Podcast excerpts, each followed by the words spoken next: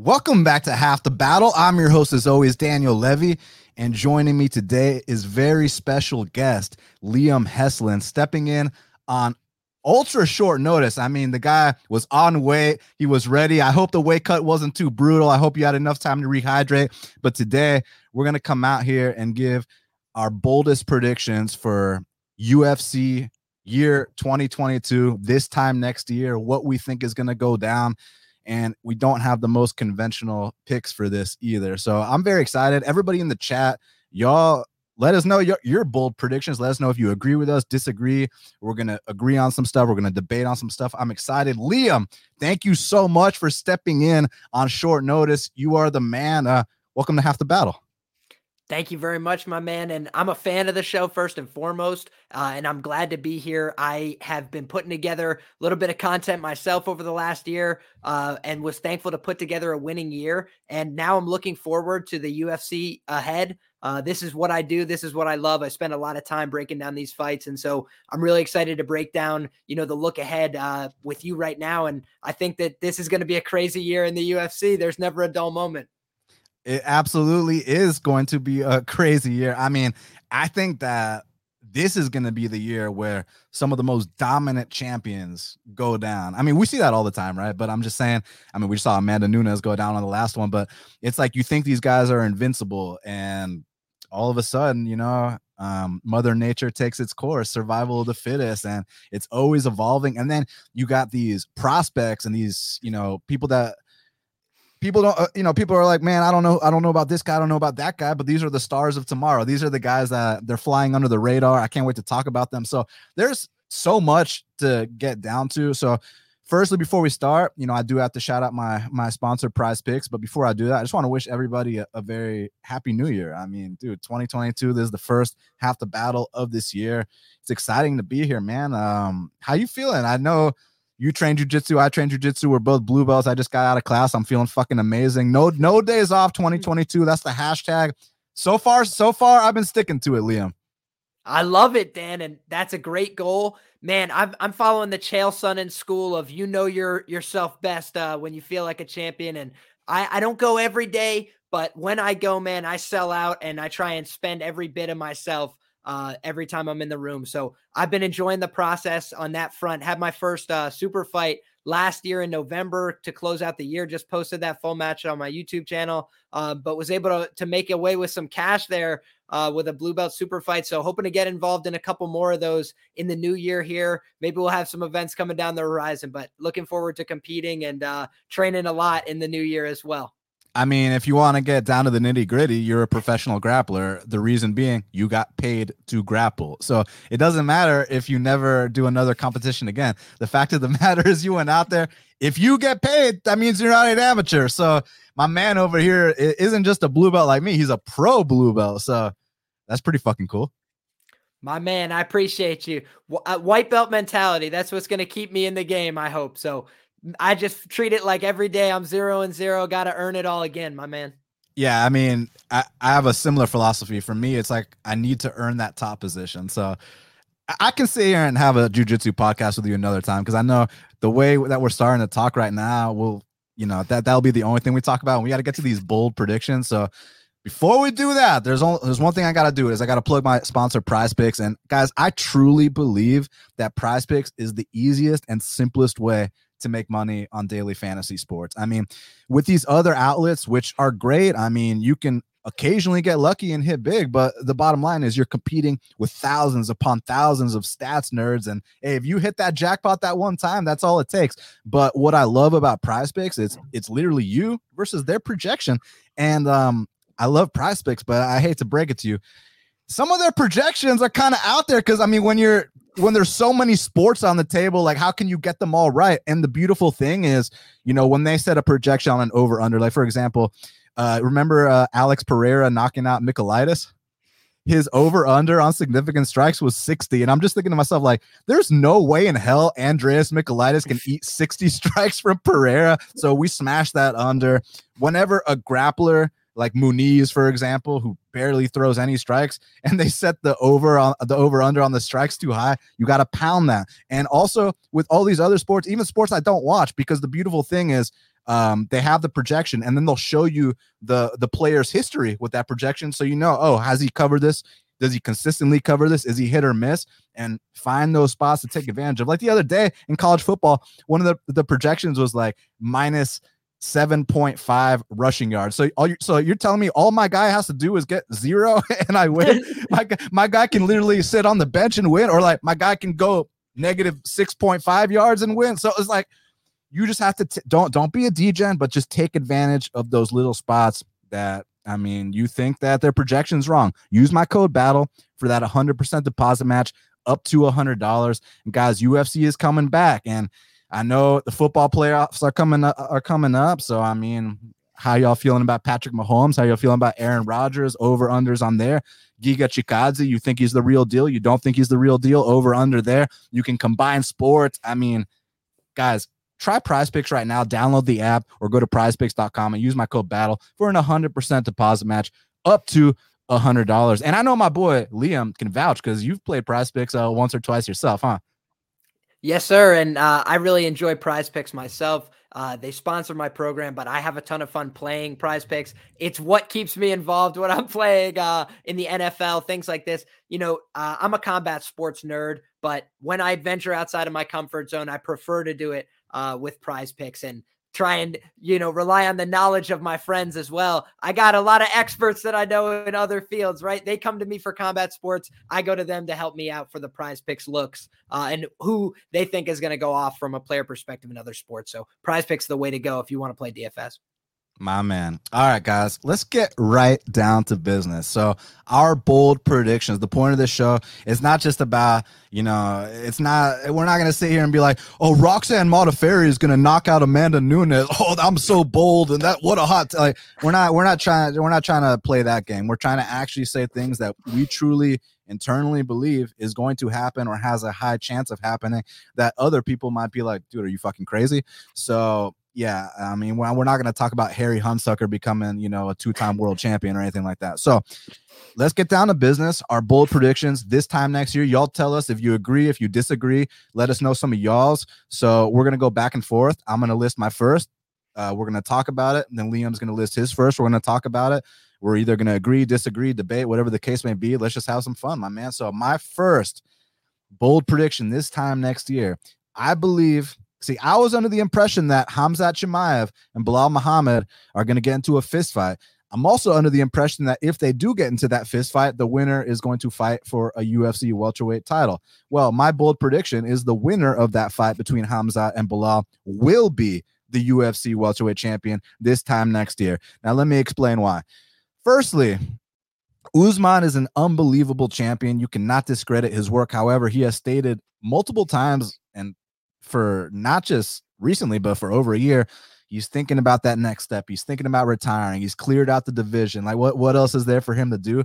And when the champs start talking like that, I mean, the like correct me if I'm wrong, but like the only champ that's ever retired as champ is GSP. And actually, Liam, he did it twice. He retired against Johnny Hendricks and then he retired against Bisping two different weight classes, twice as champ. I don't think anyone else has ever retired as champ. Someone in the chat or Liam, if you know off the top of your head, uh, correct me if I'm wrong. So I, I personally don't think Usman retires as champ. Um, well, you know what? Maybe there's a chance he vacates the belt. In that case, he would retire as champ. But okay, the reasons why Hamzat, I think Hamzat Chimaev, yeah, despite the competition, maybe I mean, look, Gerald and Li are good fighters, but obviously he hasn't fought that top 10 guy quite yet. But I recognize talent. I mean, when Jon Jones hadn't fought a top 10 guy, I could recognize this guy was special too. I think Hamzat is the real deal. And so he's got the hype train, deservedly so. But Belal Muhammad, he's a guy that I think flies under the radar to a point of almost disrespect. And the reason why is because like people talk about, oh, Belal Muhammad's not a finisher. And to me, it's like, what does finishing fights have to do with winning belts? I mean, because to me, all that has to do with winning belts is winning fights. And one thing Belal Muhammad does, I mean, he's unbeaten in uh what 10 of his last 11 uh, liam you know what i'm saying so one thing that i mean we can't debate is belal muhammad goes out there and wins fights and i remember when people were criticizing usman before his title reign about oh my god uh, the Nigerian Nyquil. This guy's so fucking boring. Every fight goes to decision. And I remember when GSP was champion. Oh my God, every fight goes to decision.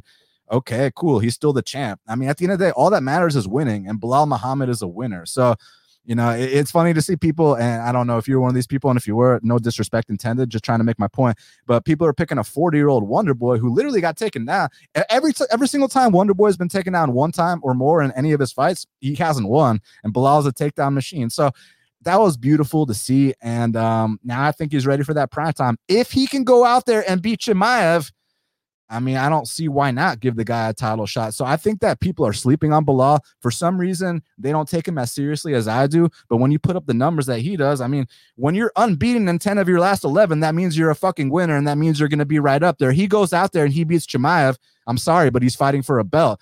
And on, the flip side, uh, Chimaev goes out there, finishes Belal, no brainer either. So my prediction is this time next year, Hamzat Chimaev or Belal Muhammad will be the UFC welterweight champion. You know, I'm actually just going to build on that because it's one of my predictions too. I share this one with you, but I'm going to tweak it just a little bit, right? And I'm actually going to call upon the services uh, of a contender that dispatched Belal Muhammad. He is the one in that 11 fight streak, and that's Vicente Luque. Uh, and and here's my only hitch with Belal. I see everything you're saying from a skills perspective. I think Belal, you know, maybe he could present an interesting threat even to Chimaev, who I rate as that other guy, that other contender in the welterweight division who's surging right now, uh, and who, whose talent is very clear, in my opinion. Uh, you could look at his regional run uh, and the devastating knockouts he accrued there. He one punched Gerald Meerschaert, who, you know, Makhmud Muradov couldn't get out of there. It's like, I, I just think that this guy is on the level for sure. You know, Chimaev is going to take that big step up this year. But Vincente Luque, man, he's got that dynamism at the top of the weight. He can submit you if you try and grapple. He can knock you out if you stand on the feet with him. And he's tougher than all hell, man. Like in the same way that Belal Muhammad is tougher than all hell. When I look at him match up with Usman, I'm like, is he gonna out wrestle him? No. Uh, in my opinion, you know, is he gonna outstrike him? I don't think so. So is he gonna out cardio him? It seems unlikely. It's like I, I is he going to be more physical? I'm not. I'm just not sure. That's where I think that Belal might run into a hitch with a guy like Usman. He's sort of that all around guy. Usman is too. I think that Vicente Luque dynamic threats in every position. That's what I see. That's why I think he could take out um, somebody like Kamaru Usman who gets dinged, who gets touched on the chin, uh, who's been a little bit more wobbly, who's a little stiff in the knees. I think that Vincente's got a, a really good game to take him out. I think he's got better hardware than Gilbert Burns um, and a similar kind of game. So I think he could bring uh, a big threat to Kamaru if he gets the opportunity, but he might have shot himself in the foot uh, by by not making weight when he was the backup fighter. Man, that's something that'll piss off the UFC. So maybe that'll put a hitch in my plans. But I think that Kamaru Usman is not destined to be the champion in 2023. Uh, age is a big factor. Durability uh, starting to wane. Um, I think the miles are adding up for him a little bit. And you know, this is his second career in combat. He was a world class wrestler, um, and and honed his craft for many years to do that. I think that you know the wear that that has on your body at a competitive late like 170, I, I don't see it lasting another year. Yeah, uh, actually, Shaq, um, you know, longtime co-host of Half the Battle, he thinks that Vicente Luque is the dark horse of the welterweight division, and I mean, there is look, I can't debate that Vicente beat Belal. I mean, that did happen. However, I, I also can't debate that that was over half a decade ago. Joanna Jędrzejczyk was champion. Eddie Alvarez was champion. Like, you know what I'm saying? It was so fucking long ago that I think that Belal's proven that. I mean, well, just to put in perspective, Belal was completely unranked back then. Now he's the number five guy on planet Earth. So I think he has improved. My thing with Vicente is I think he's the most dangerous guy in the division. I mean, that left hook, that D'Arce choke, those calf kicks. I mean, I can't say enough good things about him. My only issue with Vicente Luque is I do think he kind of gets hit a little bit too much. And I mean, he's got an iron jaw. It's just, you know, when you're talking about the judges, I mean, wasn't Bryan Barberena gonna win a decision had he not been knocked out? I don't know if that's true or not. I, have just heard something similar. Someone correct me if I'm wrong. Um, so, but is he a threat to the title? It, it, I mean, he could be because he's dangerous enough to finish anyone. I don't think Gilbert Burns is a threat to the title. Reason being is yes, he's got that one punch power. Yes, he's an unbelievable black belt in jiu-jitsu, but he tends to fade as fights progress. And no, no one bring up this fucking Woodley fight, please, that he went five rounds in. Like, yeah, he can go five rounds when your opponent throws zero strikes back at you. But I'm talking about these elite killers that are going to make you work for every second of every round. Um, so I don't see I don't I don't see Burns as a threat to the title whatsoever. Uh, Vicente is a threat to anybody just because of how dangerous he is, but my issue is how hittable he is. He has gassed out in fights in the past. You remember the Leon Edwards fight, but you know, then again, that was a long ass time ago. The dude's made improvements, and then Hamza. Um, my only thing with Hamza, I mean, he's got the goods. He's great everywhere. He's got the confidence, the size. My only thing is like if someone can survive, not necessarily an early storm, but like if someone can drag him into the, those deep waters, like take him to that third, fourth, fifth round. Because another thing about Belal Muhammad is a lot of these fights have been three round fights, and he's one of those guys that kind of slowly but methodically breaks you. And I think that if you give Belal a fourth and fifth round, that's where he might start to finally get those finishes. And that's why I want to see Hamza and Belal. Because if Hamza just goes out there and starches him early or or choke or becomes the first man to submit him, hey, here's your title shot, young man. But I want to see if Belal can make him work. I mean, Belal's got good takedown defense. He stuffed 23 takedowns from Demian Maia. Uh, Belal can also get takedowns, as you saw in the Wonder Boy fight. Belal can also go out there and land 200 plus strikes like he did in the Lima fight. So, I, I, yeah, I know Hamza Lima. This and that. Uh, I'm just bringing up like that. This guy can like pretty much do everything minus the one punch knockout and that's not you don't have to have one punch knockout hour to one punch knockout power to be a champ. So for me it's hamza and Belal will be the champ this time next year. For you it's hamza or Luque. that's correct. Okay so that's our first uh that is our first uh bold prediction for this time next year. All right our second one I, I mean, I've been saying this since day one, so you guys probably aren't surprised about this, but I think Jamal Hill, the 205er, is going to be in the top five this time next year. I think eventually he fights for a title. Just, you know, right now, I think the Rakiches and um, Yuri, I, I think more so those guys are going to be in the running in, in 22, uh, 22 for the title shot and, and Kaliv as well. Um, but I think that Jamal Hill is going to start to work his way up, go out there, knock out Johnny Walker you know, knock out one of these other guys and then end the year in the top five. I mean, because the thing I love so much about Hill is that, well, firstly, he's got the size. I mean, six foot four with the 80 inch reach. He's already, you know, one of the bigger men in the weight class. But I've never seen a 205er who has like the output of a bantamweight, but has the one hitter quitter of, you know, a man his size. So it's like, when was the last time you saw a 205er go out there in a three round fight and land over 100 significant strikes like he did in his debut. That get up game. I mean, when people try to take him down, he pops right back up. The Paul Craig fight, uh, if someone brings that up, uh, Paul Craig didn't take him down. Jamal Hill, he look, he had to take his first loss. He got cocky. He thought, man, I can follow this guy to the ground, get on top of him, and pound him out. Big mistake, you know. And did you hear how he reacted to that loss? Did you hear how much accountability he took? Did you hear how he said, dude, I disrespected the game and that's why I lost. And you see the pictures of him partying with Paul Craig that night. Like that, that those are the signs of a future world champion. The signs of a journeyman is someone who's like, oh, he, he just wanted to tie up, he just wanted to hug me, or or you know, he didn't really want to fight. He just wanted to hold me down. And it's like, well, if you get held down against your own will, like how is that doing nothing? So I so I just don't agree with that mindset. But Jamal, said all the right things, comes out there that next fight against Jimmy Crute. Yeah, Jimmy Crute's had some ups and downs, but who the fuck has ever handled Jimmy Crute like that? Handled Jimmy Crute like he didn't belong. Handled Jimmy Crute in a way where we might not see Jimmy Crute for a full year. So, uh, I mean, you know, he smashed his orbital. So, yeah, I think Jamal Sweet Dreams Hill will be in the top five this time next year in the light heavyweight division. Dude, this one I, I again can't push back on at all. I, I, think that Jamal Hill is a real threat. Uh, I did end up betting him against Crute last time out. My uh, man. Small, small. I got to be honest, it was a small play for me, but uh, I thought that he had an outside chance. I was kind of surprised at the pricing. And uh, yeah, man, I did not think it was going to go down quite like that. I thought he was going to have to survive that grappling storm. He never even let the grappling storm uh, get underway. He punched the clouds as they were forming, and it was all over.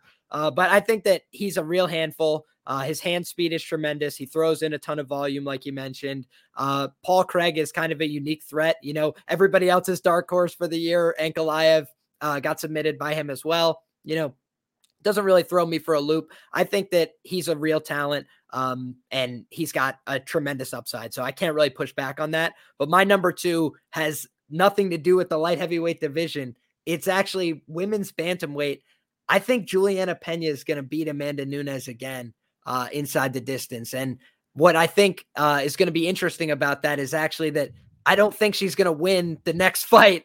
Uh, I think that this is a unique poor style matchup for Amanda Nunes. And the more I've revisited that first fight, the more I felt that way.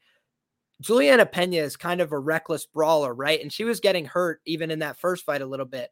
I thought Amanda was going to be leagues better at jiu-jitsu. So I expected her to run away with it on the ground. But even when she got to top position, you know, she kind of just got stalled out. She wasn't really advancing. She wasn't doing a ton of damage. And she was the one getting more tired by the exchange. I think that that's not going to bode well for her the next time out. You know, Amanda never had great cardio, but normally she's able to keep women off her with the threat of her punches and her damage.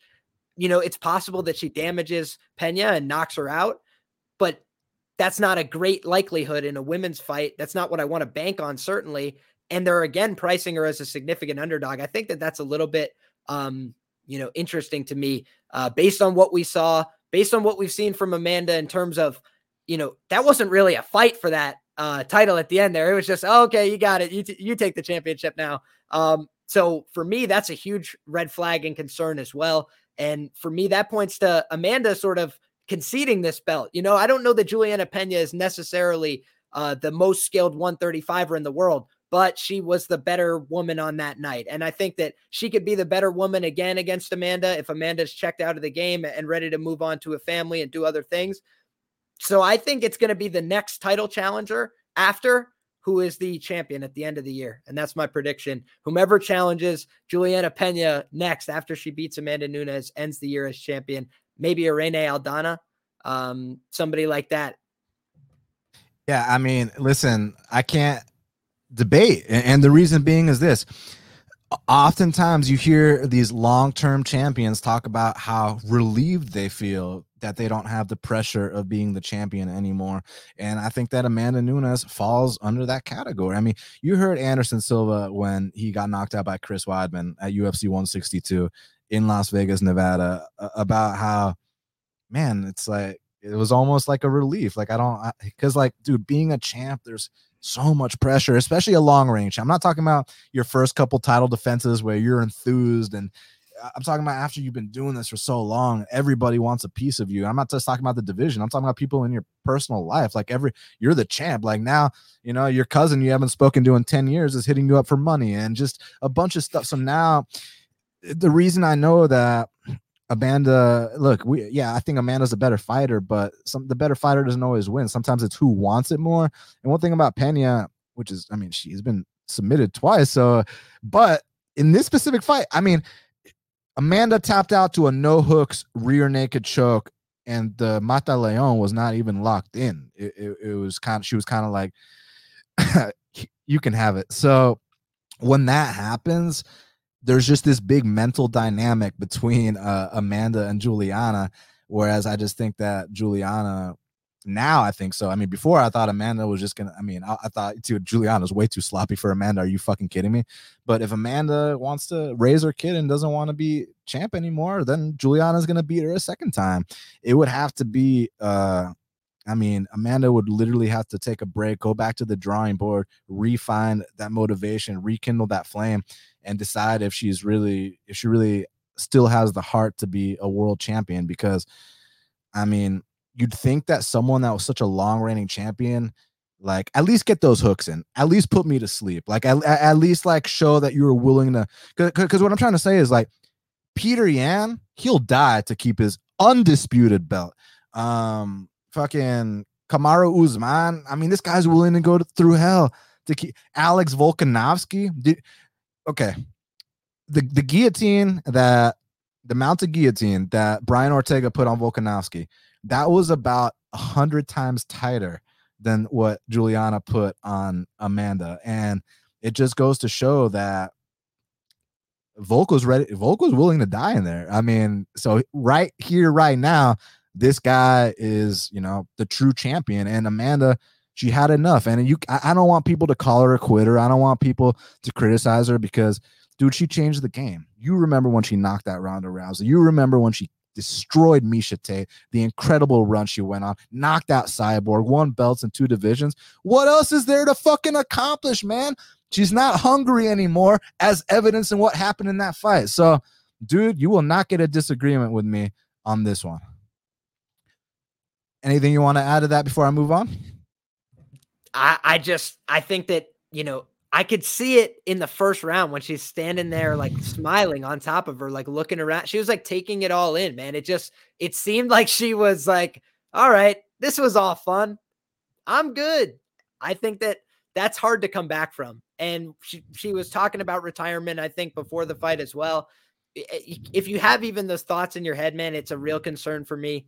And uh I, I think at the championship level, especially, the other people aren't thinking about you know the the next thing they're going to do after fighting. They're thinking about the next fight they're going to have after this one.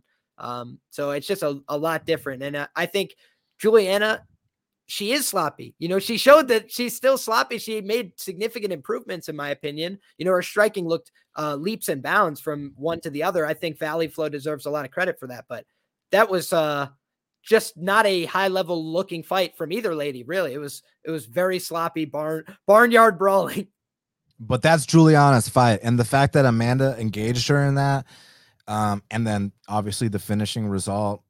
Yeah, I just don't think she still has that same hunger to be champion. And there's nothing wrong. You heard Matt Hughes when he got choked out by BJ Penn talk about how man, it was actually kind of a relief to not have to fucking have that pressure of being the champ anymore. And um, yeah, so we're in agreement here that even if Amanda takes the belt back from Julianna, I, I, don't, I like what is she about to go on this big title run again? Like, dude, once it's over, it's over. And someone do me a favor, look up the history of long reigning champions when they lose their belt and then they come back for the rematch. They don't win that often. Like they usually rarely win that that rematch, whether it's Anderson Silva, whether it's Joanna Jędrzejczyk. Um, I should have came here and listed all my examples, but uh, those are two off the top of my head. So yeah, we're in agreement. My number three, I think Giga Chikadze is going to fight for a title in 2022. I mean, listen, I I understand we love Kattar because he's a badass. I mean, and I was the guy that when Kattar was that huge underdog in his debut against Andre Fili, I was the guy saying, guys, do not parlay Andre Fili. And yeah, that might sound like, yeah, duh. But at the time, Andre Fili was like minus 300. At the time, Andre Fili was everybody's parlay leg. And I saw something in this Kattar guy that I thought he could make it to the top five. Well, right now he is number five on planet Earth, but I think that's where it ends. And the reason being is that to actually not just be number five, but to actually make it to you know to the Volks, to the Max Holloways, to. I, personally am very high on Yair Rodriguez. You need more than just a solid jab and a right hand. And I mean, don't get me wrong, that right hand is money. And yeah, I understand Kattar's got kicks. I understand that he's got wrestling too, but guys, he, he, he rarely uses that. It's with Rob Font and Calvin Kattar, it's always been the same thing. They got a nasty jab to set up that money right hand. And it, I just don't see a one dimensional boxer with a negative strike ratio beating Giga Chikadze in a fight. Like the way Giga would lose this fight is from whooping Calvin's ass so bad that he gasses out and it's a comeback finish from Calvin Kattar. The way that Giga Chikadze loses this fight is he gets overly cocky and you know, Kattar lands the, the, the beautiful right hand that has floored a lot of people. Aside from that, it's gonna. I mean, I, I hate to, you know, I want y'all to know I'm being sarcastic when I say things like that, like this, but it's it's going to be liver uh, transplant season for Calvin Kattar come January 15th. I put five units on Giga Chikadze. The only reason I didn't make uh, this prediction, Giga will be the champion, um, is because the kind of respect I have for Volkanovski. I mean, when you go to Rio and you 30 27 Jose Aldo, when you dethrone the great Max Holloway and then you have a rematch with him and Max looks motivated, looks revitalized those first two rounds, then you make those champ adjustments in the last three, defend the belt, controversial or not. I mean, those last three rounds, I mean, Volk won. And then you uh, come back out there against Ortega, get caught in the, the one uh, in a submission that 90% of the division is going to sleep or tapping to and the guy survives, like that's a world champ. And I think his feinting game is the best in the entire UFC. Um, so that's the only reason that I'm not quite ready to say Giga will be champion. maybe he will, maybe he won't. But I am ready to say Giga will fight for a UFC world title after he dismantles Calvin Kattar January 15th. Dude, I love this one. And, uh, you know, I, am going to say this. I'm in the middle of my tape study on the Kattar and Chikadze fight, but I will offer you just a little bit of pushback, right? So I went back and I was watching Giga's kickboxing matches. That's actually what I was doing today uh, when I saw your tweet. And I thought it was funny. I was like, hey, let me hop on. Uh, and I know you've got a big play on this fight. I like Giga a lot. Um, and, he he shut up the entire fight community. It felt like against Edson Barboza. Felt like uh, most people were betting against him there, especially in the Twitter community, and uh, he he silenced the doubters in that spot. Um, but I am interested to see how Calvin Kattar responds here. You know, really like life altering, potentially uh, beating at the hands of Max Holloway last time, um, which I think is a cause for concern. However, uh, I do think that Calvin Kattar, you know, he offers some interesting tools here. He catches kicks um, a decent portion of the time because he gets hit with them a lot. Um, that's the other concern there. So, like Dan mentioned, you know, that liver kick, I feel like Calvin, um, you know, he's never been stopped with strikes in his career, and he's had a pretty long career now. Yeah. Um, yes, and that's fair. Um, this could be the guy. But I also have seen that Calvin catches these kicks and responds um, with a one-two that is how Giga did get floored one time in kickboxing. Um, so he lost to uh, Matt Embree, a Canadian kickboxer uh, and Muay Thai fighter. It was a good fight, uh, back and forth, but it was a guy who was like Calvin size, um, catching kicks and caught a kick, returned a, a right hand, was, I believe, at a striking uh, negative differential in that contest. And I think he only has a slight positive differential for his career. And he knocked out Giga Chikadze, flattened him twice. Um, but that being said, that's a world class Muay Thai striker who they were talking about was like competing in Thailand against the Thais uh, in Muay Thai. So he's an absolute beast. Matt Embree's a, a savage. Um, and Calvin Kattar doesn't have quite as diverse a game. I wish that he wrestled more uh, in this kind of fight. You know, if he has the background, he just doesn't use it based on the statistics. You know, Giga Chikadze has actually spent more time grappling in his UFC fights than Calvin Kattar. Um, so that'll tell you everything you need to know about Calvin Kattar's wrestling. I think Giga could definitely make it to that title fight. But I think this is a good time to say my next prediction, which is Alexander Volkanovski ends the year number one pound for pound. Um, and I think that he's got a decent opportunity to do so. I already mentioned, I think the number one guy loses. He's number two on the list right now. That could be a pretty seamless way to move up. But the other thing is, how do you argue against the guy if he stacks another Max Holloway win? Right? That's three Max Holloway wins, a Jose Aldo win, a Chad Mendes win. It's like, what are you going to do to discredit the guy? A Brian Ortega win where he survives adversity. It's like the guy has just answered every question, checked every box, and you know, you want to wrestle, he could wrestle. You want to strike, he could strike. You want to uh, be a world class kickboxer, he'll he'll beat you in a stand up points uh, kickboxing match. It's like, what do you say to that guy? Salute. That's what I say. God bless. Yeah, I mean, listen, I don't know if he will or won't end the year pound for pound number one, but what I do know is when you talk about a champion, you talk about Alexander Volkanovski. I mean, the guy is just absolutely phenomenal. You know his story. I mean, we don't got to talk about how this dude was like 215 pounds as a rugby player. Now he's the featherweight champion. Um, and back to the Giga talk, uh, because you did bring up, oh, he's showing more on the mat than Calvin has. Well, Calvin did take down Andre Fili twice, but Giga, I know you, I know my boy Liam remembers that anaconda attempt he had on um Edson Barboza. And a lot of people don't know this about Giga Chikadze because they just talk about his uh, kickboxing credentials, and, and, rightfully so. But Giga Chikadze, he won a jiu-jitsu world champion at blue belt, and now he currently is a brown belt. So I don't think we're dealing with a situation where it's like, oh, just take Giga down and, and, you're just gonna have your way with him. Yeah, just because when he was like five and one, he lost to some bum on contenders. Guys, he's like 14 and two now. Like five and one and 14 and two is a tale of like Calvin Kattar got submitted by some bum a long ass time ago. Shit happens. These are Kamaru Usman got submitted by a bum along. Like guys, these things. This is part of the process of getting to the top if you're going to get there. And I think that Giga will get there. So Giga versus the winner of uh, Volk and Max is. I mean, I'm not trying to overlook Kattar. I just got my money down on Giga. I truly believe he wins that fight. Um, dude, Giga versus Max, Giga versus Volk Giga versus Yair. I mean, come on, dude. Like, is that not what the featherweight division's all about? I think that currently uh, the betting community on betmma.tips is minus 1700 units or something betting against Giga Chikadze. So uh, uh, you could you could take that one to the bank, my man. Yeah. and I don't understand why. Why? Because he looked like shit when he was five and one. And that it's like people like look at something that happened like half a decade ago. It was a little bit less than that, but half, you know, well, was what 2018 or something. And I was at a Arctic Monkeys concert that night. I remember, uh, and like uh, my buddy had a bet on Giga against Springer, and Giga was like winning most of the fight, and then he pulled a stunt. And he texted me like, "Yo, Giga lost." I was like, "Wait, what?" yeah. against against that guy? But yeah, it was five and two at the time. Now motherfucker's 14 and two. So like those are the growing pains. That's part of paying your dues is having those ups and downs. I mean, you remember when Beneil Dariush in his second UFC fight got knocked out by Ramsey Nijem?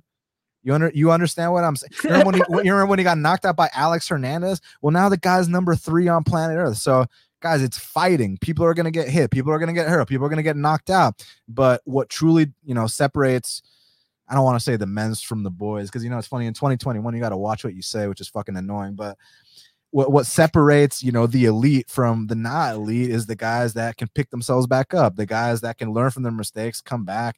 Whereas like i'm questioning can look i know Kattar's hungry. I know Kattar's coming here to fight. Like that's not that's not a debate. It's just like yes he's never been finished with strikes but like does that not does that mean it can't happen? I mean, I saw him wobbling all over the place. I mean, he should have been finished his last fight. I don't know. I think the ref had the over or, or the max by decision prop. yeah, fight goes. Fight goes. you know, because it's like, like, like, come on, man. Um, he was wobbling all over the place and to head kicks too, which I, yeah, I can't wait to break that fight down. We can we can stick on this for a while, but my boy is saying Volkanovski ends the year not not just the champion, but the number one pound for pound fighter on planet Earth. And I mean, you're not going to get a debate from me. The guy, I do think he's that good. My only prediction here is Giga will fight for the UFC world title this year. All right. Number four. Um, I think Paddy Pimblett has an undefeated year in the UFC. And I think that Terrence McKinney doesn't. Let me explain why. So, Paddy Pimblett, he's the new kind of hype train, you know, he speaks well. He's been getting the finishes. He's been getting the good matchups. Uh, but for but because he's that guy that's got all the attention, people love to hate on him. That's how just that's just how this shit works. But if you actually go back and watch his career, he's paid his dues. I mean, he's already had those those five round fights outside the UFC. He's already taken his losses. He's already been laid on by vets back when he was like 22, 23. And again, like just to like the point we were talking about, well, what kind of man is he? What what kind of hold on a sec. My boy saying, Dan, no way. I think Paddy gets KO'd this year. Yeah, by who? Let me know by who. But um Paddy paid his dues outside the UFC. So yeah, maybe he looked like shit half a decade ago against Nad Narimani when he was like somewhere between 19 and 22 years old. Now he's 25, 26, starting to, you know, grow into his grown man body. And that first fight against Luigi, look, I understand Luigi is one and three in the UFC. That's that's a fact. But let me state another fact. All four opponents that Luigi fought all got hurt. I mean, let's talk about it. Zaleski got his if you can take Zaleski's back in your UFC debut after surviving a deep Peruvian necktie attempt, all right, you're you're dangerous. You're a beast knocked out the guy that Darren Till dropped seven times and couldn't finish, uh, Jessin Ayari. Goes out there. Um, what, what, what's his other fight besides Paddy? Do you remember off the top of your head? Goes out there against Paddy, um, lands a vicious shot on Paddy. Paddy ate it like like a champ and then came back. So like every single time Luigi's been, oh yeah, and the Fares Ziam fight, like that third round of the Fares Ziam fight, some people thought it might have been a 10-8. So what I'm trying to say is, even though Luigi is one and three in the UFC, he's a dangerous guy and he's had moments in all four of his fights. So the fact that he, so the way I view the one punch he landed against Paddy, I'm like, okay, so we're holding it against Paddy that he got punched in a fist fight against a hard hitter and then ate it fine and came back and knocked the guy out. Like to me, like I don't to me, I'm just like, oh, he's got a good chin. Perfect. Great. That's that's what that's what I want to see. So I think this guy's that got the confidence. And since he is who he is, since he's marketing himself how he is, since he's approaching the fight game how he is, I think he's a guy that is going to get some good nice favorable matchups here. And I don't think that his head's exploding. I don't think that I'm seeing, you know, have you seen Terrence McKinney on Twitter by chance?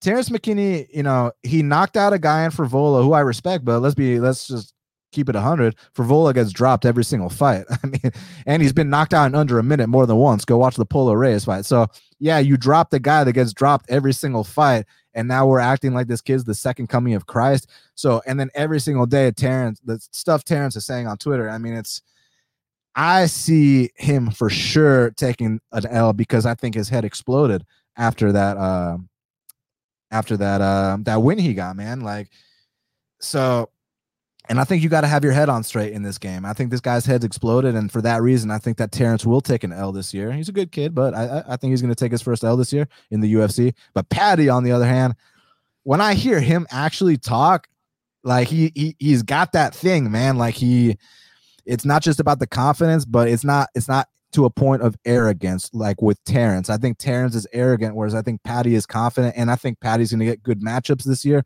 Whereas Terrence, they're matching him up with another hot prospect in, in Fares Ziam, so it's a prospect prospect showdown. Whereas I see Paddy getting like a Donald Cerrone his next fight, or getting to take advantage of, you know, if Al Iaquinta was still around, you know, let's go, let's go.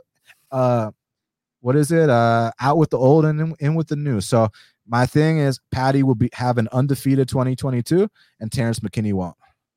Yeah, and I think you you hit the nail on the head there where Paddy is probably going to get the elevator where they're like, Terrence, take the stairs. And uh, the stairs involve uh, Ziam. And just full disclosure, I, I had money on Ziam uh, in that matchup. Um, and, you know, I do think Terrence McKinney's a fun guy. I think he's a good fighter. You know, I don't like, he was having really good minutes on the feet with uh, Sean Woodson and, and taking him down at will uh, early in their fight. May have some cardio issues. You know, that seems like a potential concern for Terrence because um, he was doing really well. Seemed to like space out. I don't know what happened. Like just let go of him, turned around, flying knee, and it's all over. Uh, I think that you know, Fares Ziam is a tough matchup for him, but let's say he wins that one. Uh, he's going to get matched up with somebody even better than Fares. So it's like, it's not going to get any softer in terms of your landing in the UFC. It's going to be uh, murderer's row for him all the way up. Whereas Paddy, you know, like you said, he's going to, he's going to take the elevator. He's going to get the back door as well. They're going to, they're going to find a Tony Ferguson or uh, a Donald Cerrone on their way out of the game and, and try and get him those uh, favorable matchups. So I can see what you're saying. You know, I do think Paddy he fights with a a, a tremendous uh, deal of risk, but he skirts the edge really well, man, and he's a dangerous guy too. So if you want to play him in that you know margin of risk, he'll take you too, and he'll finish you uh, quick and make a highlight of you like he did with Luigi. So I thought that that was an impressive performance. I'm interested to see you know what he does moving forward. Didn't have any action on that one. Uh, wanted to gather data, and I'm probably going to do the same uh, with the next fight for Paddy, unless he's fighting uh, Cowboy. Yeah. So let's uh listen, Ally Iaquinta. Let's phone him up, offer him a few extra G's on that paycheck. Come take this L to Paddy, man. Let, let, let's let's pad this record up with guys that people know. Um, so I'm excited to see his future. So what's your uh, number four, my man? So you know, I'm gonna go bold here with this one as well. And, yes, uh, yes, and maybe yes. I'm crazy, but this is I, I, think both number one pound for pound on the women's side, on the men's side, are going to take the fall this year. And and that's Kamaru Usman on the men's side. That's Valentina Bullet Shevchenko on the women's side. And you know, I got in my notes here. She's 33. Oh, I think my boy froze out. Hey, y'all in the chat, is it me or him that, that froze out? I'm pretty damn sure it's him, right? Let let us know right now who froze out right now. Um, Liam, what's up, bro? You still here? Yes, sir. Sorry about that. Right as I'm dropping the goods on our girl Valentina. But what I was basically saying was she's turning 34 in March. I, I think that that is, you know, she's kind of in that same kind of territory where we see Amanda in. I do think she has more credible skills. I think she's got a well balanced game. However, you look at the quality of the talent that you see coming up at 125. I know there's somebody on your list, Erin Blanchfield, uh, that's been impressing me too, winning me some some uh, cheddar on the other side. But on top of that, you see a lot of a lot of women that I think are more physical, um, more credible challenges for her than some of the challengers she's taken on thus far. A bunch of vets that were on their way out. Shit, my boy's doing the robot. I think now, now she's gonna get that. Hold on, hold on, hold on. We can't, we can't, we can't be roboting. Hold on, hold on, hold on, hold on, hold on. Hold on. We're gonna, we're gonna let him back in here. Just can't, can't be, I can't give the fans no robot, no ringtone music. Come on now. Hey, Liam, just I don't know if you can hear me or not, but do a quick restart. It's cool. I can talk about what you were saying here. I'm gonna remove you real quick if you can hear me, and then you know do your little refresh, and then and then come back in. Hey, can you can you hear me now, buddy? I can hear you now, my man. Sorry about that. Brutal. I, I don't know what's happening. Brutalizing me. What happened? You started to do the the robot. I thought we were listening to some uh ringtone music from 25 years ago or some shit. Oh, brutal. Well, basically, uh, I'll end with I think that Shevchenko could lose this year. I think the challengers are getting better, and I think it's only natural. Uh, you know, father time's undefeated. She'll be getting worse. 34 years of age. I feel like she might be ripe for the picking. Seen a little bit of uh, chinks in the armor, the Jennifer Maia, or excuse me, uh, the Maia fight. Uh, she had some problems in uh, getting controlled by somebody a little more physical. I think that the challenges are going to get more stiff from here. And I think whether it's Erin Blanchfield from the dark horse position or somebody else like Fiorot, uh, like Grasso, like Lee, like Taila Santos that's been cutting their teeth in the division, I think they might be primed and ready to turn over uh, that 125 division. I think Shevchenko would be wise to move up and try and fight Julianna Peña, a much more winnable uh, fight. Someone she beat already. Exactly. So I think that that's a good career move for her. Um, you know, improves her legacy and also vacates that 125 pound spot. Basically, I think Amanda, or excuse me, um, Valentina is not 125 pound champ uh, by the end of this year. Yeah, I mean, look, I can see it for a variety of reasons. Yes, is Valentina head head and above the competition? Yeah, but again, when you talk about these long reigning champions, at what point, you know, you have everything you want, you got all the belts, you I mean, the silk sheets expression, the whole like, what else is there to do? Like, you cleared out the division. So these things, you know how it goes with the long reigning champions. Eventually, they're not going to be as motivated. Eventually, the pressure of being the champ is too much, or eventually, they just meet that next generation fighter that's going to come out and take them out. Um, and you know what's funny to ponder the fact or or the idea rather that someone that lost to Mara Romero Borella might be a UFC world champion and beat Valentina. So it's funny. So when you do the MMA math, you'll be like, well, Borella beat Taila Santos, but Taila Santos beat uh, Valentina Shevchenko. Therefore, Ty, uh, Mara Borella is the MMA, uh, the women's MMA goat. You know what I'm saying, Liam? So yeah, it's funny how the shit works. That's why you should never go off that MMA math. But I mean, look, I can't disagree with you. Look, I don't think Andrade is gonna dethrone her, as you saw. Katlyn Chookagian, hell no. Lauren Murphy, no. Jennifer Maia, no. But let's let's talk about Jennifer Maia. She won a round. The fact that average fighters, I know she's number four on planet Earth, on planet Earth, so don't come after me. But the fact that I mean she's average compared to Valentina, let's not front. The fact that fighters like that are, you know, she she got she won a round, like that's a fucking moral victory. So what's gonna happen as this next generation starts to improve that and valentina like at what point is it like you know i'm ready to just live on my farm and go hunting and fuck this you know fighting shit. So yeah i don't think she'll be the champ at the end of this year either. Um there's let's see taila santos i think is a big threat. Uh manon fiorot she needs she needs a little more work um but she's a hell of a prospect Andrea Lee's been doing her thing. I'm just worried. I just think that Valentina could take down Andrea Lee, and I don't think that Andrea Lee is striking is better. But at the same time, that shit doesn't always matter. Like Julianna versus fucking Amanda, it doesn't matter who the better fighter is. Sometimes it's about who the hungrier fighter is. And y'all keep your eye on Erin Blanchfield. I'll get to that here in a little bit. So back to this. Um, oh, okay. My number five, and, and this is an easy one. Uh, I think Peter Yan is still going to be the undisputed uh, bantamweight champion. And guys, I know that some people like find it like maybe offensive or maybe like crass or harsh or you know this or that that I call Peter the undisputed champ, but like I mean, is Peter not the best bantamweight on planet Earth? Did Peter not whoop on Aljo? And don't don't don't bring up these fucking numbers that say, "Oh, Aljo landed 200 strikes and Peter only landed 150." It's like, yeah, but look at the, the quality of the strikes. I mean, when Peter lands strikes, bodies hit the floor. When Aljo lands strikes, I mean, did you see a mark on Peter's face? So that was the kind of ass whooping where I don't see. Here's my thing: like I, I'm I wanted to come on here and be like one of my bold predictions is I don't think Aljamain Sterling shows up to the Peter Yan fight. I'm not convinced that happens though. Reason being, I mean, look, he weaseled his way to this belt. I mean, the honorable thing to do would would have been to firstly, I know he could have continued just like Anthony Smith, but do you remember when back in the WEC when Chael Sonnen fought Paulo Filho for a title? Paulo Filho was the champ. Paulo Filho missed weight, and back then um, if anyone missed weight for the title fight, it, it, was no longer a title fight. Whereas nowadays, if someone misses weight, the guy that didn't miss weight is still eligible to win the belt, but the guy that missed isn't. Um, but back then, it wasn't like that. So Chael goes out there and beats Paulo Filho. And Paulo Filho, you know what kind of man he is? He's the kind of man that he put that WEC belt in a box and shipped it to Chael Sonnen's door.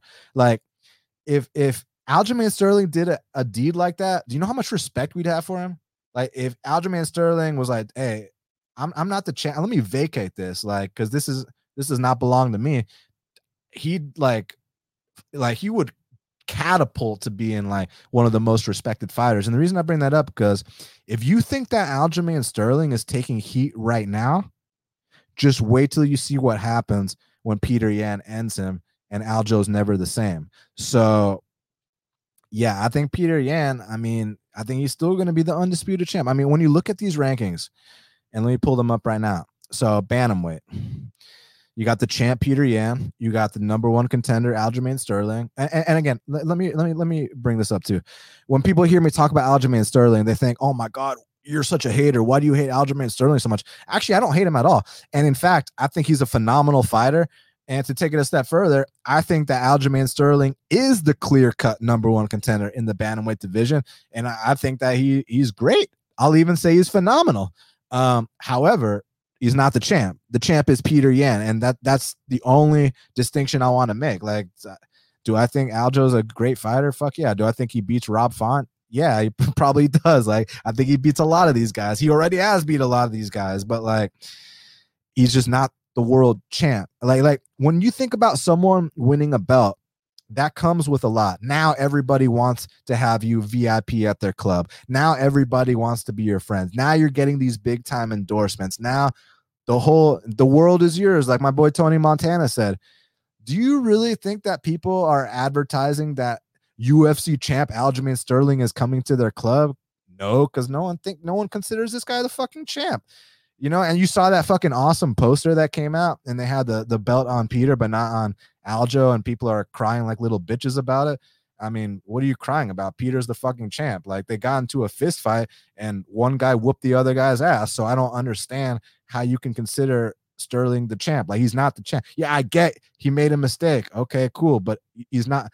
Uh, that Peter made a mistake, but they got I, I saw two men get into a fist fight and I saw one guy whoop the other guy's ass. So how the fuck is Aljamain Sterling considered the champ? So the reason I didn't want to say that I think he won't show up for this fight as one of my bold predictions is because it's like, well, since you weaseled your way to this belt, well, now you get pay per view points. Now you get some of the perks of being a champ. So his paycheck's going to be a lot bigger in this Peter Yan fight. So that makes me think he's got incentive to show up. But I also you know, I don't like talking about, you know, fighters being scared of other fighters, but I do think that Piotr Yan has struck the fear in the heart of Aljamain Sterling, and rightfully so. And I think that this time next year, this guy will still be the champ. And the the challengers we're going to be looking at are the TJ Dillashaw's, are the Merab Dvalishvilis, are the Marlon Chito Veras, are Sean O'Malley, possibly, I bring it up because it's a good striker versus striker matchup. But when you talk about out with the old and in with the new, like, like are you are you, are you trying to tell me that Frankie Edgar is going to still be ranked in the top 15 this time next year?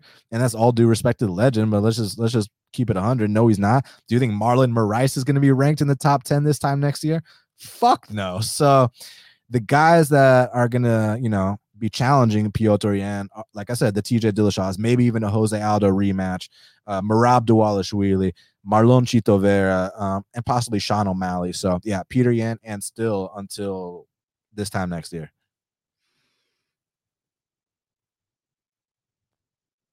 Oh shit, are you frozen again, brother? Yeah. Well, if he oh, no, sir, okay, I can hear okay. you. So okay.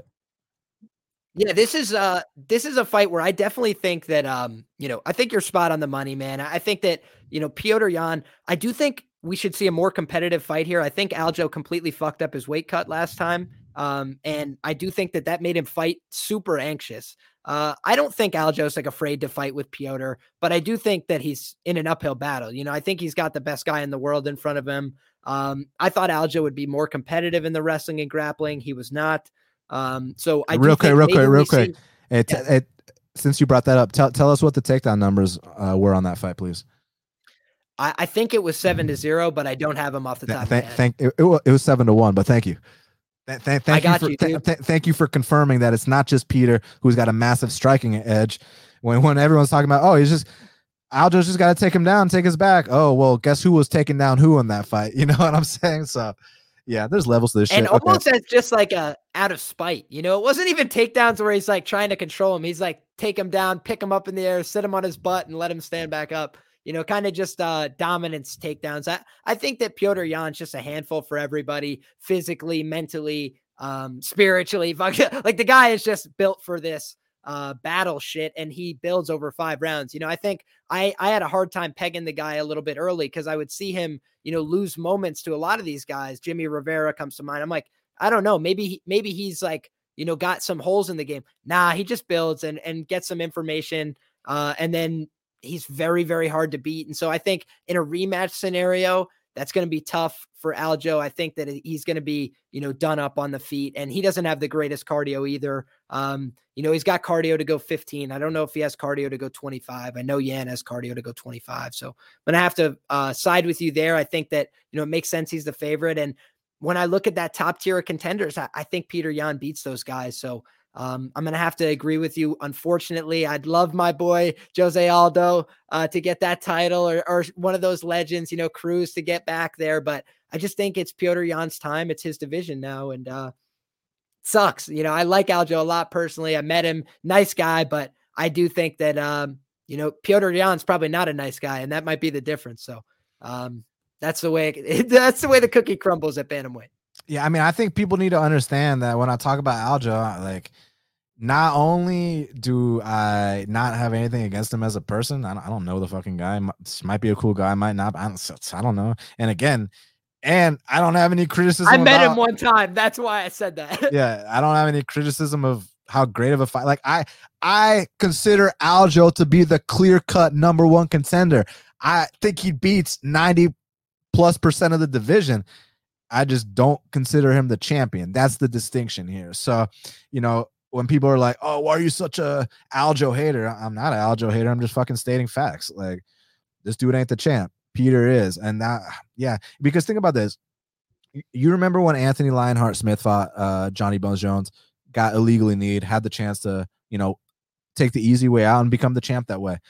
Do you think that they'd still be calling Anthony Smith at the ESPN desk if he pulled a fucking stunt like that? Like, do you think that he would still have the respect, lion heart? Do you think people would still respect him like they always have?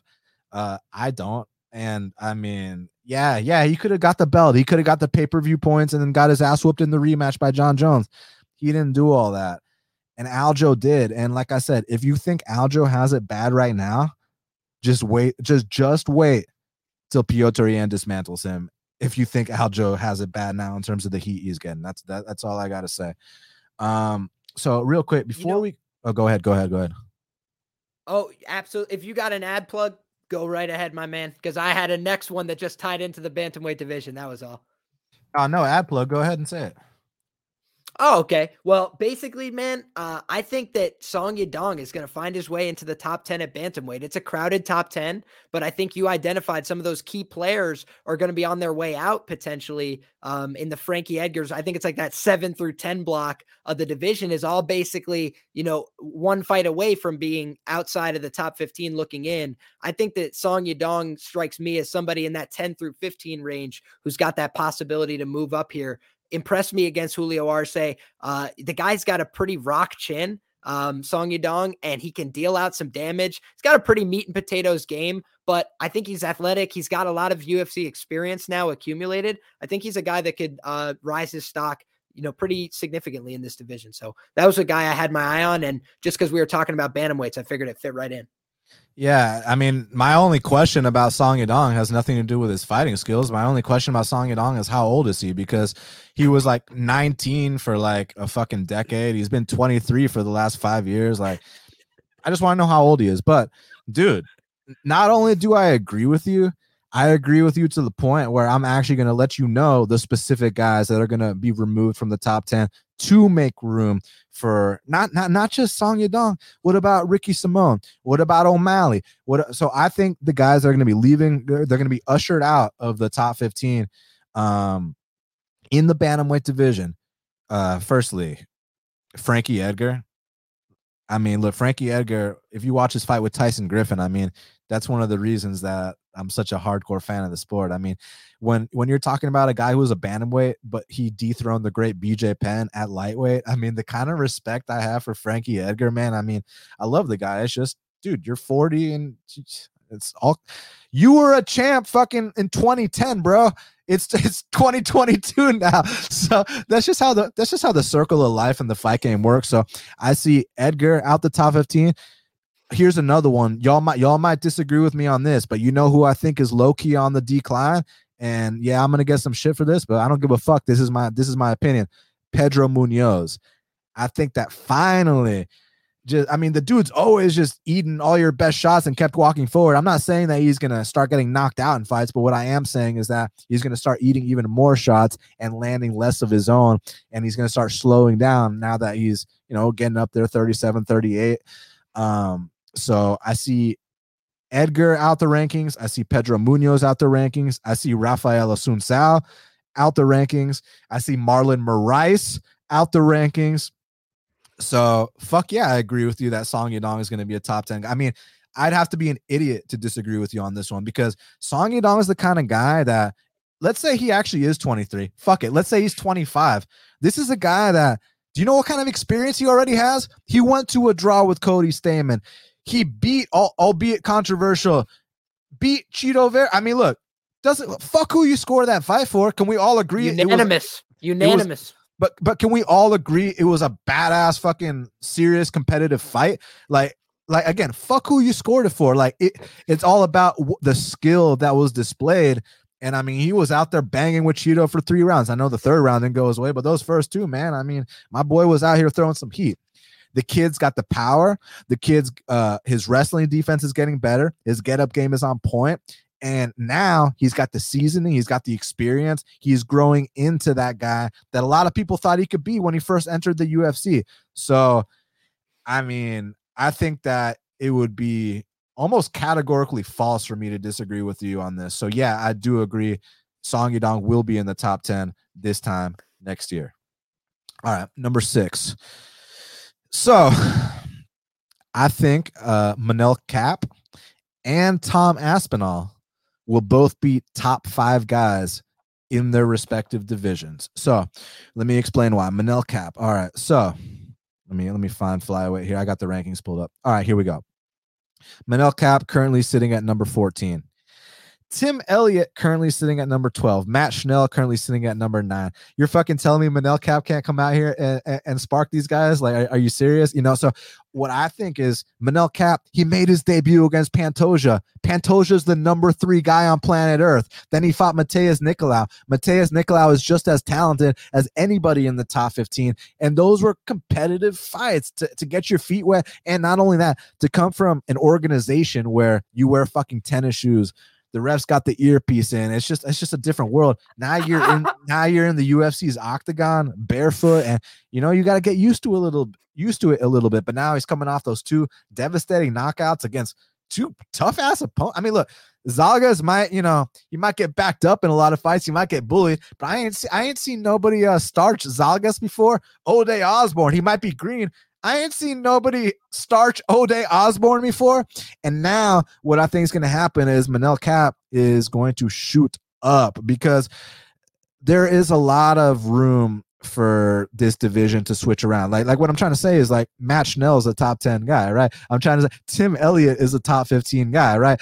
Um, so I think that there's yeah a lot of room to move up. And what I like about Cap so much, I know sometimes he's inactive, I don't think that it's a skill issue when he loses fights. I think it's a mental thing, not and it's not mental in terms of he's quitting on himself. It's not mental in terms of he doesn't have that dog. It's mental in terms of he is so fucking confident in his power that the dude will literally chill out for like two minutes, not do anything.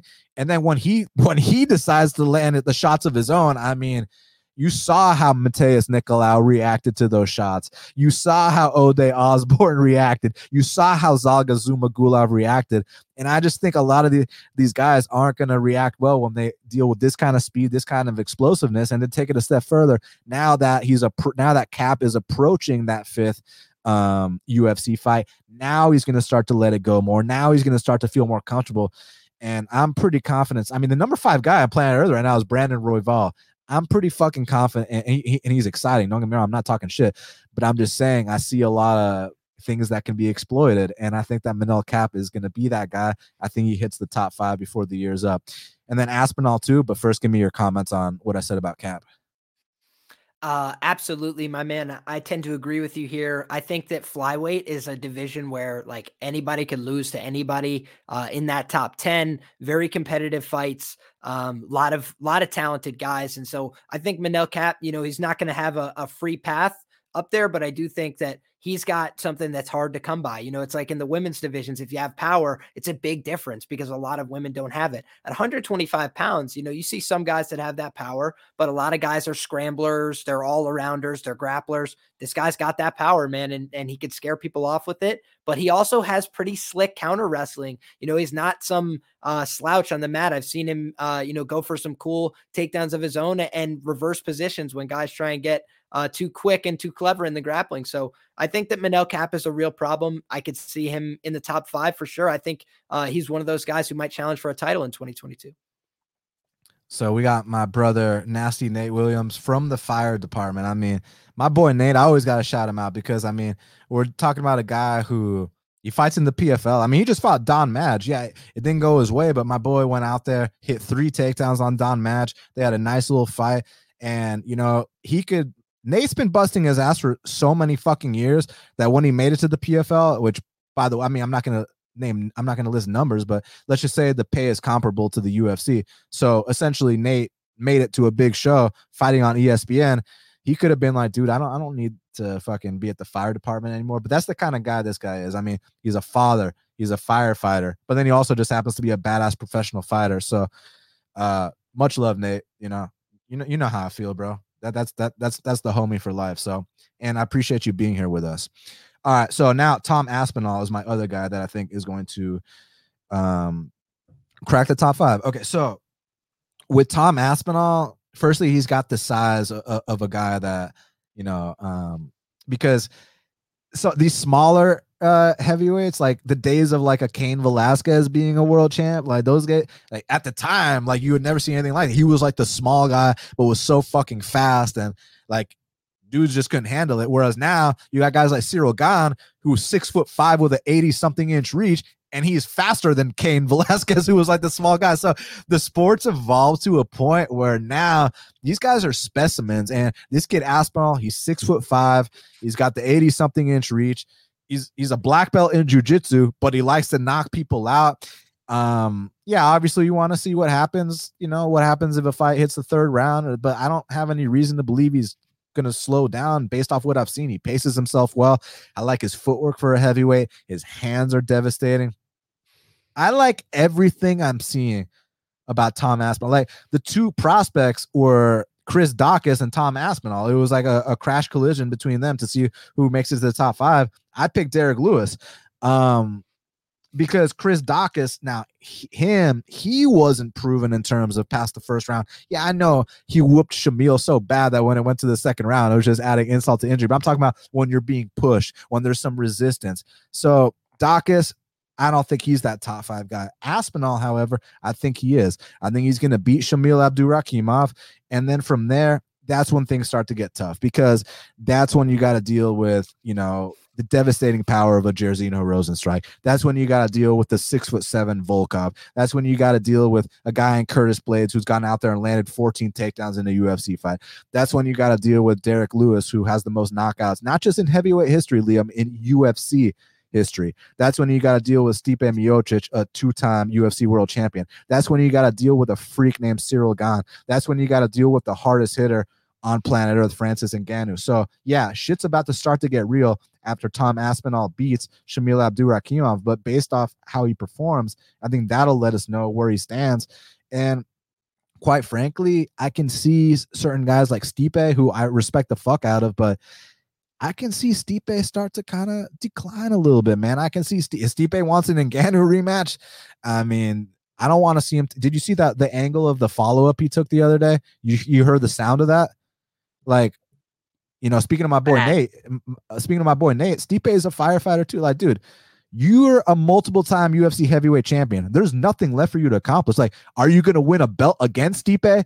No. Like, and, and that's not because I'm disrespecting him. That's just facts. Like, if anyone wants to bet me money on that, Stipe will never be champion again. So that's why I'm saying it's, you know, some, it's gonna, it's just like with these other UFC weight classes. will never let Stipe get a title shot again much I mean, less him be the champion again. He, he ain't touching gold again. Um, and I think that Curtis Blaydes is so fucking boring that I, I wouldn't be surprised if they don't re-sign him. He goes to Bellator, becomes heavyweight champ over there.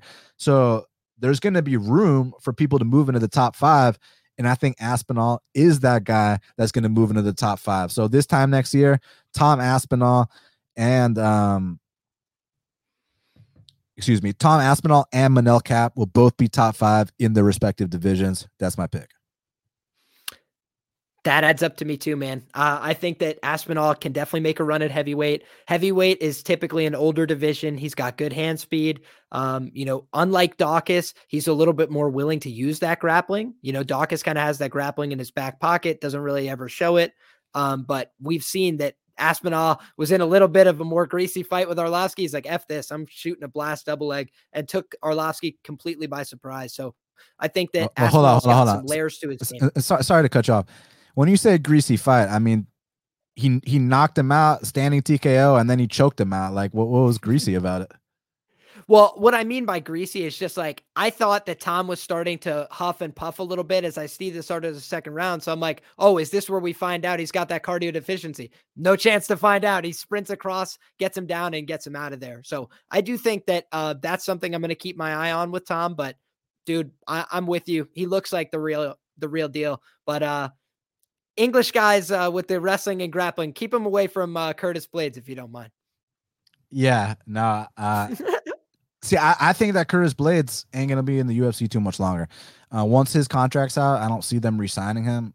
And it's not because he's not a great fighter; he is a great fighter. It's more so because, I mean, when, when was the last? Can you, off the top of your head, let's take less than five seconds. What's your all-time favorite Curtis Blaydes fight? Uh, Derrick Lewis. Oh, So you see what I'm saying? I had to think yeah. about what happened there. See what you, you see what I mean? Exactly. Yes, sir. Okay, cool. So Sorry, did you give me your number sixes? Um, I'm not sure. I could give you my next one here, which is uh, Alexander Rakic secures his title shot by defeating Jan Blachowicz. And, uh, you know, I bet against Jan Blachowicz in his last fight. Um, different animal, you know, Glover Teixeira championship fight. Uh, but Glover, you know, again, it was like uh, a case of I expected more resistance. You know, I thought that that bet was going to look greasier than it did. Glover goes out there, touches him with the hands, puts him on his ass, and then gets the tap easily. You know, again, again, uh, again, yeah, yeah, yeah. Yes, sir. And I think that that was again a concerning sign for me. You know, Jan Blachowicz kind of struck it rich. Wasn't supposed to be the champion, wins the title. By the way, I bet on him there as a plus 200 dog against Dominic Reyes. Thank you very much. Cash that ticket with the brutal body kicks. And I then played Israel Adesanya against him. I thought Adesanya was going to beat him.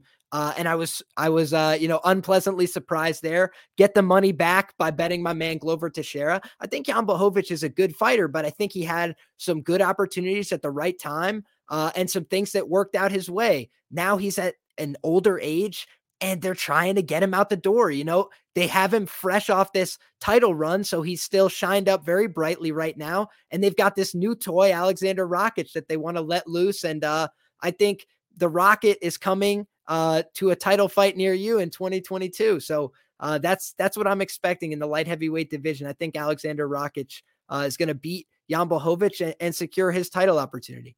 Yeah, and I mean, I can't disagree. I mean, listen, Jan Blachowicz was a great champ. It's just, you know, we were talking about Jan 2.0. Well, that last fight, that looked like the Jan 1.0 that was, you know, on that lost four out of five of, of his fights. And that was before he went on the big streak. That didn't look like the Jan. And again, it's back to the Amanda Nunes and the long reigning champ. Even though Jan wasn't an, a long reigning champ, it's like that pressure of being the champ is so fucking much that like these guys sometimes feel relieved to lose that lose that belt. And I mean, there wasn't much resistance from Jan to to fight that choke whatsoever. Not not saying that Glover doesn't have a serious fucking grip. I mean, how long has the guy been a black belt? So I'm not, I'm not debating that whatsoever. But um, yeah, no, I, I, feel you, and yeah, I think I think it's a race between Rakic, uh, Jiri, and Ankalaev this year. But next year is the Sweet Dreams era. Jamahal Hill. Okay, so number seven, I've already kind of said this. Erin Blanchfield becomes the biggest threat to the title in her division. I've been blown away by this girl, man. I mean, I saw someone talk about, oh, but she didn't finish Sarah Alpar. Yeah, well, that's because the ref didn't stop the fight. I mean, that was a pillar to post ass whooping. And then to go out there against Miranda Maverick, who a lot of people were calling a future world champion, and to not just beat her, but to dismantle her 30 26, whatever the score was. I think we're looking at someone that's special, someone that's going to make the top 10, someone that's going to go on to have a very, very bright future. And uh, I, I like this girl. I mean, she's well rounded. Uh, she's a black belt in jujitsu. She can strike. She's tough. She's gritty. She, she's a mean young lady. And I think Erin Blanchfield, I mean, she, back, you remember back in the day when I was on, you know, Yan Xiaonan, Marina Rodriguez. They were my prospects, and like, and there's, I still love them. I'm just saying, back before everybody knew about them, they were the ones that I was pushing. Well, now Blanchfield's my new prospect that I'm pushing, and yeah, uh, we're gonna ride that train till the wheels fall off, my man. Here's what I'll tell you, and I'll keep this one simple and brief. Erin Blanchfield is a young New Yorker representing Renzo Gracie. She's got the Liam Heslin seal of approval, 10 ways to Sunday. God bless her. I think that she's got big things ahead of her uh, in the new year, and I will continue to back her at the betting window. Hell yeah. Hey, everybody do us a favor. Hit that like button, hit that subscribe button, retweet my tw- uh, my tweet, let people know that we're live right now.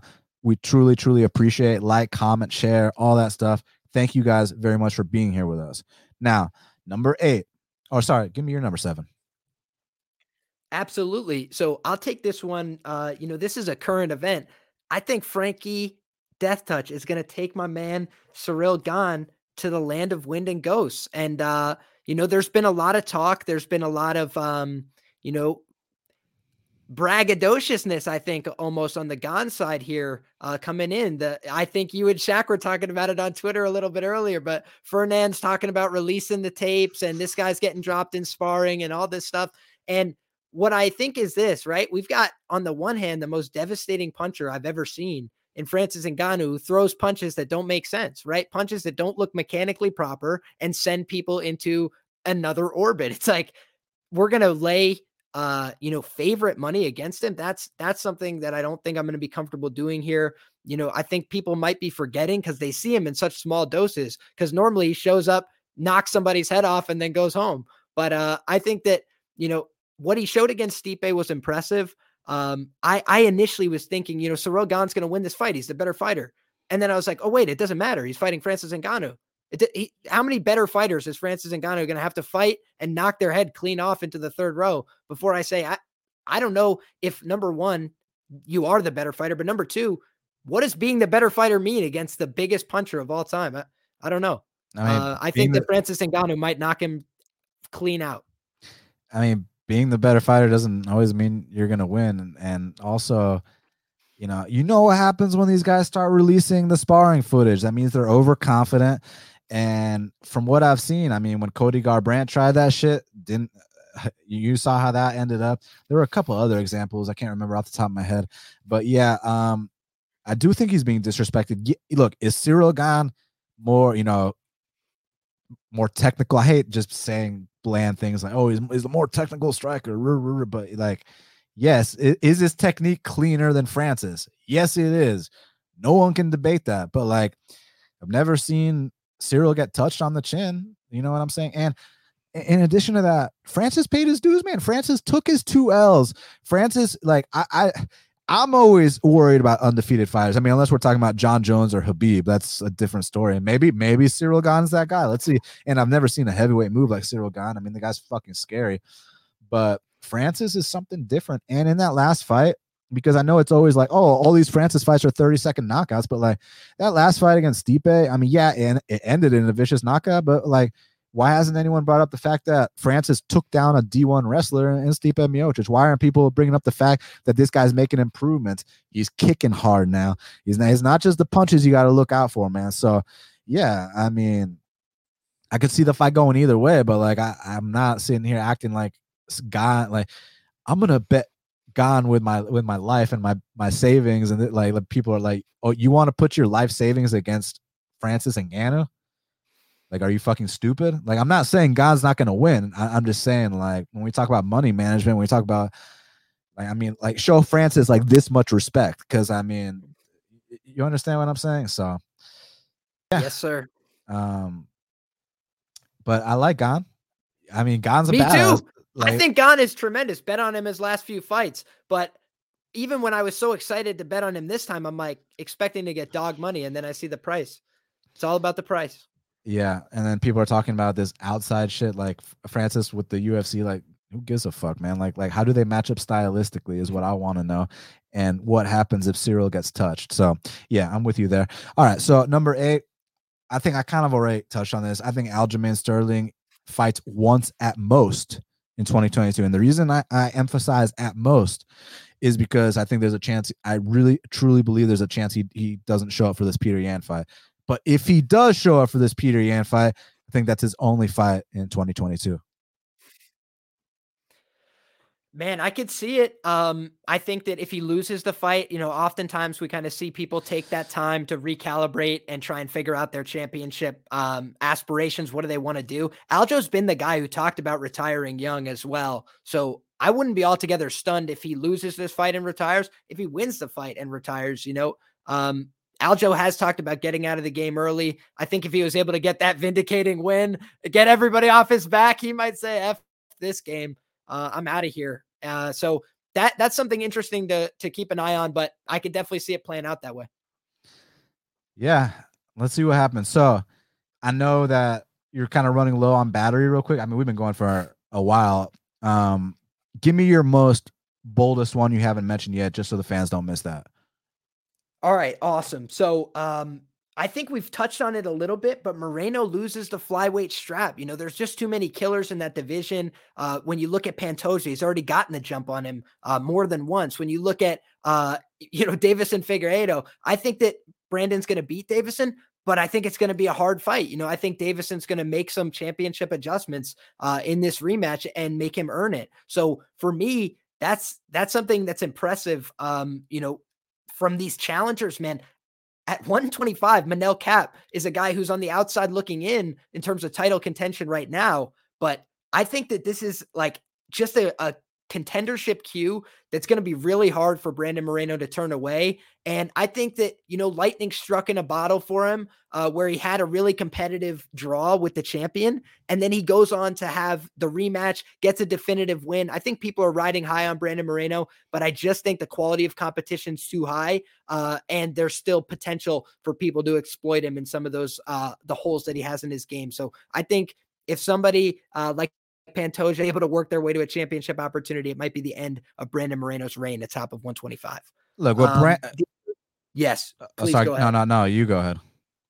I was just gonna say the other crazy one I have is uh, you know, I think Glover Teixeira is gonna club and sub Jiri Prochazka, man. I think that I know he's old, but Glover's got real skills. Uh, he was putting hands to Jan Blachowicz before he took him down. Uh, people constantly sleep on Glover. He's a power threat. Jiri runs onto punches. He's reckless in his come forward aggression. And Dom Reyes was able to get on top of him, kind of blew that fight when he had Jiri really badly hurt. I think that Glover Teixeira has good finishing instincts. If he gets on top of him, if he hurts this guy, he will get him out of there. So I like Glover Teixeira.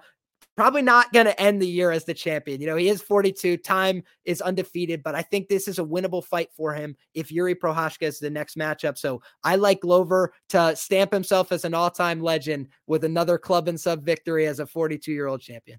Regarding Moreno, I mean, here's what I got to say. Firstly, what he accomplished, I mean, unbelievable. Tip my cap. What a badass. I mean, to to get cut from the UFC, come back, win a belt. I mean, dude, like that's what dreams are made of. So, I mean, I got nothing but respect for him. But so after, so so the first fight happens, Figgy wins in my eyes. I mean, he won without the point deduction. I mean, that's just facts. And as far as I'm concerned, he won four to one. So Figgy clearly won the first fight. Uh, got destroyed. Uh, Figgy got destroyed the second fight. But let me say this: my impression during that fight was, man, I kind of never want to see Figgy at 125 ever again because I felt like the weight cuts were getting to be way too much uh, for him. I mean, the guy's a fucking big ass motherfucker. I mean, and he's missed weight for a title fight before the first jo- Joseph Benavidez. So for that to happen, and I know he's a professional, it's just it shows that like, dude, he's a big boy. So that means that you got to make changes because that last fight, and I don't want to discredit Moreno's performance, but that, that didn't look like the Figgy I know and love. I mean, Figgy touches guys one time and you see you see their light their eyes light up if they haven't hit the floor already. And it just didn't look like he wasn't operating on that same frequency. So that means that there's two options when that happens. Either you move up in weight class or you make a considerable change. Because I mean, you know how they talk about you know about getting the same results if you know how how can you expect new results if you're doing the same shit whatever the fucking quote is the definition of insanity yeah that whole thing so okay well guess what this motherfucker did? He leaves Brazil, which which is huge. I mean, can I, I don't know how to explain how huge that is because if you go look on his Instagram page during the fight camps for the Moreno fights, this motherfucker was out here eating Brazilian barbecue, which I fucking love myself. I mean, like it's the best food ever. It's addictive. You you you fiend that Brazilian steak when you eat it as much as we do. So, I mean, like, dude, like, yeah, I, I get why it was tough to make weight. This guy leaves Brazil. Not only does he leave Brazil, he he's living with Henry Cejudo. He's training at Fight Ready and Neuroforce One. Like those are the gyms that change lives. Like, do you remember like Henry Cejudo was always a badass, but then all of a sudden he's got this explosive karate style. All of a sudden he's dethroning DJ. All of a sudden he's knocking out TJ Dillashaw in 30 seconds. All of a sudden he's defending two belts in two different weight classes. You remember when Patricky or Patricio Pitbull was always a badass fighter. All of a sudden he goes to fight ready. He develops kind of that karate style he becomes a two division champion his in his organization. So Figgy making that move to live with Cejudo, and now he's got Jon Jones in the room and all the MMA minds over there, plus Neuroforce One, the kind of test they do on their athletes. They know every number, they know every intricate details of things that are completely beyond my pay grade. Um, I think that's the best possible movie movie could have made. If this version of Figgy is not good enough to beat Moreno, the Moreno, tip my uh my proverbial cap to you, my man, because like that'd be amazing if you beat him. Whereas right now, Moreno's the guy who everybody wants a piece of. I'm not talking about the division. I'm talking about the media. I'm talking about the fans. I'm talking about, I mean, first Mexican champion. Are you fucking kidding me? That's a fucking huge deal, dude. Um, for those that don't know, my mom and my grandma, rest in peace, uh, are Mexican, born in Mexico City. So I know how big of a deal it is. They get behind their athletes like no other. And to have a fighting champion be from Mexico, that's huge. So right now, Moreno's on the press tours. He's doing, you know, the whole the parades, recruiter the, commercials, the, the, the celebrations, the commercials. Like, whereas Figgy, is living with Henry Cejudo, and the only goddamn thing on his mind is this fucking fight. And if you look at his pictures, like two months ago, he was already in shape. So we're not dealing with this massive weight cut. We're not dealing with Figgy who, ah, oh, the Brazilian barbecue is down the street. I just had a hard training session. Let me just go eat some house special garlic picanha. We're dealing with a guy who's focused, ready, and motivated. And if that's not good enough to beat Brandon Moreno, then props. But uh, I think that he's going to come out here and put up a serious fight. And then there's other guys in the division. We were talking about the Kapes. We were talking about the Nicolaus. Um, let me pull up the rankings one more time. Uh, I mean, dude, all these kids coming up now. I think this kid Sumudaerji, not yet, not yet, but down the line, I think he's a very talented individual. So um, there's a lot of guys that you have to keep your your eye out for. So Liam's computer died. Props to him for showing up, man. What what a cool kid. I really like him. So if any y'all want to hop in here with me, more than welcome to. If not, I'm just gonna go ahead and finish this off in terms of I still have a few more predictions I want to give here. So I already said Aljo only fights once at most 2022. We don't got to talk about that. Here's another one. I think Francis Ngannou actually works things out with the UFC and stays, man. I mean, I've seen so many times when people are beefing with the UFC, and oftentimes it's not even about Francis versus Dana. Sometimes it's about the management. You know, the uh, certain managers get in the way and they kind of put kind of like a not a tarnish, but kind of they put a black a black cloud like in between. Like they're they're a middleman and a third party that can fuck things up from time to time. Other times they can negotiate great deals and this and that but sometimes they say some of the most insane shit. I mean do you guys remember when holly holm turned uh, down the ronda round the ronda rousey rematch? She couldn't wait for the ronda rousey rematch and instead she fights miesha tate and uh, gets choked out like you know because her manager told her to do that. So some of these managers, man, they lead their fighters the wrong way in terms of the moves they should make. But I, I, at the same token, I personally feel like Francis Ngannou should be uh, regarded and promoted as if, I mean, this is the Mike Tyson of the UFC. I've never when he touches people's chins. I mean, the, dudes get decapitated. I mean, like if I was in the crowd for the Francis and Ngannou versus Overeem fight, I mean, it's, you know, when you go to the baseball game and you bring your glove with you because you want to catch that home run or that foul ball, shit, I would have fucking brought my glove with me so I could catch Alistair Overeem's head when when uh when uh Ngannou decapitated him. So, yeah, I mean, that, that's pretty much what I got to say about that. Y'all feel free to ask me some questions here in the chat. I'm very happy to uh to answer those as well. But yeah, I do think that Francis actually works things out with the UFC and stays. I mean, you can't let this guy go to Bellator. You can't let this guy go to PFL. You can't let him do that bare knuckle boxing shit. I mean, not till he's ready to retire.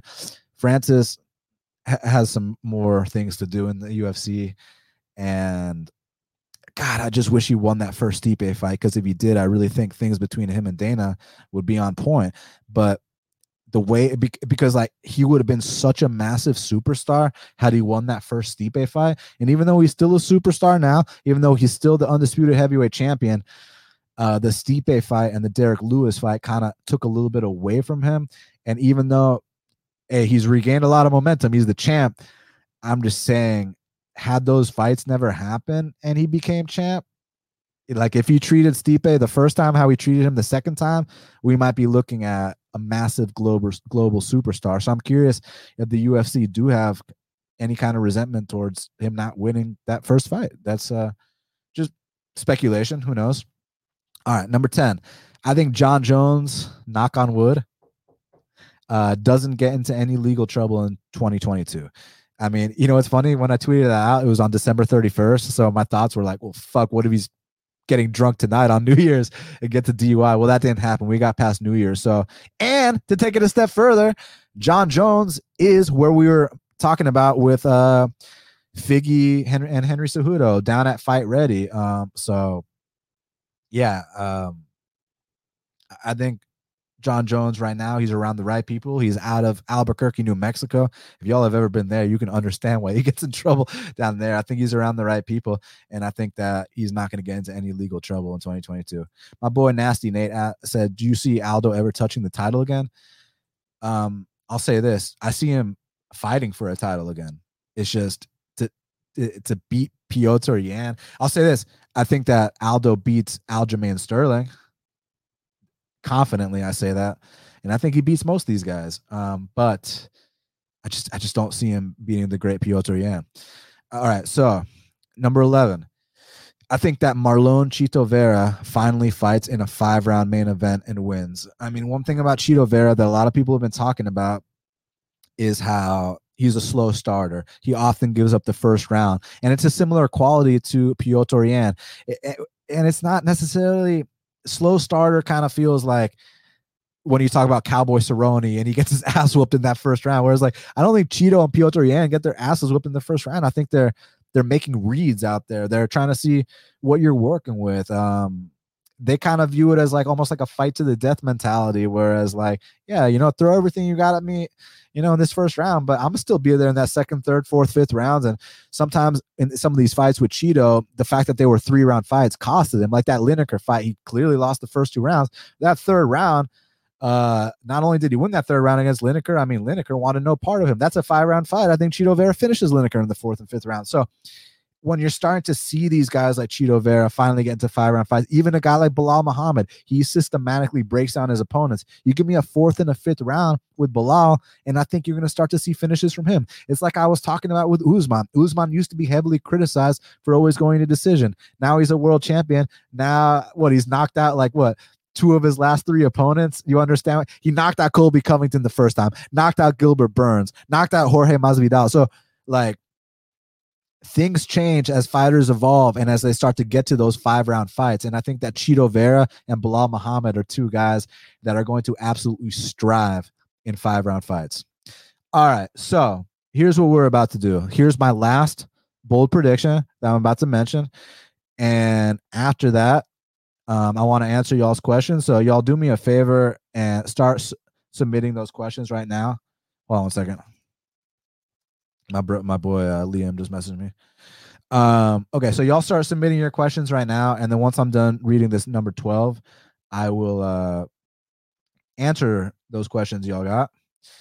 Um, and then one thing I wanted to say as well is um, so my boy Liam stepped up on like short notice. This was originally uh going to be me and Clint from the Die Hard MMA podcast. And you know Clint had a, a a family situation arise and listen family first always. So you know Clint you know you know my heart's out to you. I mean it, it, it, I don't I don't think it's too serious what what's happening. So I don't think y'all need to go crazy or anything. But still family first and you know we'll have we'll reschedule for sure. And I look forward to it. And you know because I do have a no flake policy but I don't I just don't consider that a flake. I I mean I know Clint that he's a genuine ass dude. And family first always. So whereas like if it was if like you know one time I was about to do some dude show and it's like the show was supposed to be at four o'clock, right? I show up at 359 and I get a text and this motherfucker tells me something came up. I'm like, I'm like, you couldn't have fucking told me that earlier. Like on your own show, I'm doing you a favor. Anyways, now that's a separate story for for a different time. But shout out to Clint, shout out to Liam. I appreciate y'all.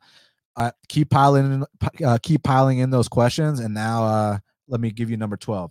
So number twelve, Tony Ferguson, Rafael dos Anjos, Dan Hooker, Conor McGregor, Michael Chandler, and Carlos Diego Ferreira will all be ushered out of the UFC lightweight rankings by the next generation of lightweights like Rafael Fiziev, Arman Tsarukyan, Mateusz Gamrot, Joel Alvarez, and Damir Ismagulov. Like, do you guys remember how a couple years back, you know, there were guys like Al Iaquinta holding up a top 15 spot for like literally no reason. He didn't beat a single fucking person in the top 15 and fought like once every like million years. Like, and that dude was in the top 15. So a lot of these guys that shouldn't be in the top 15 are still in the top 15 right now, but that's about to slowly change. Um, so when I'm looking at these rankings, do Bronx is the champ. I think Islam Makhachev uh, is about to move up to a number one contender, depending if he can get past the very tough Beneil Dariush. Um, if Gregor Gillespie can can find some consistency, I think he's there. Rafael Fiziev, one of the scariest strikers in the division, and even his last opponent, Brad Riddell, I think that guy's got a bright fucking future too. So just like we had to get rid of, you know, Al Iaquinta and, you know, Anthony Pettis back in the day and Cerrone, not while they were in their primes, but like once, you know, they were like three years removed from their primes and they were still in the top 15. You know, that's how I feel about Tony Ferguson. That's how I feel about Rafael Dos Anjos. I, I admire them tremendously. It's just, I just don't currently view them as top 15 guys anymore.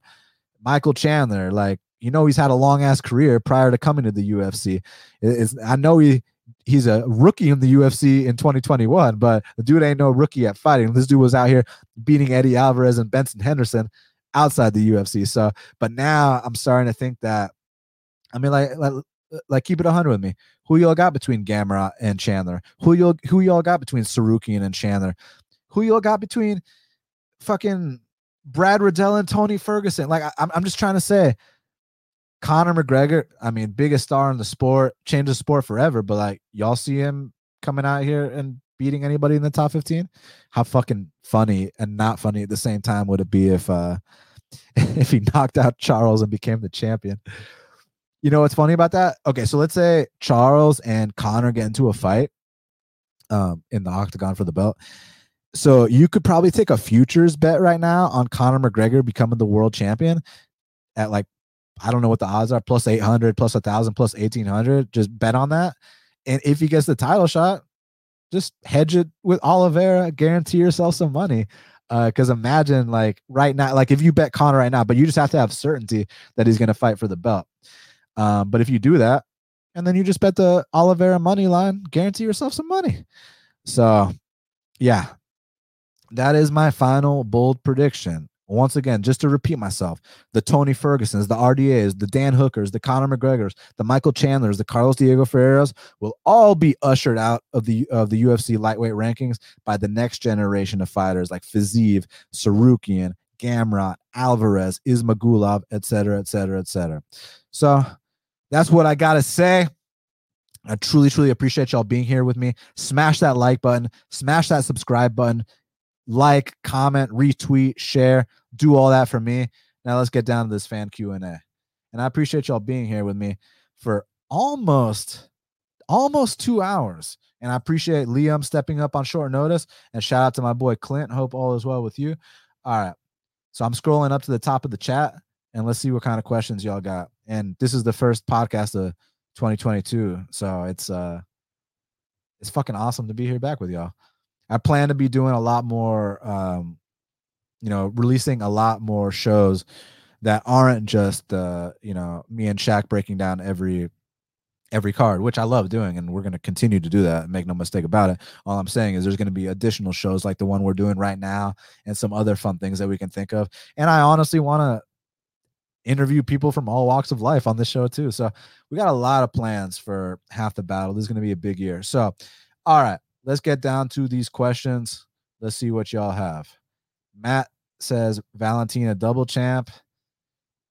Uh, I mean, I, I understand why why you're asking that, but I will predict no. Um, Big J says Marina Rodriguez, 115 champ end of the year.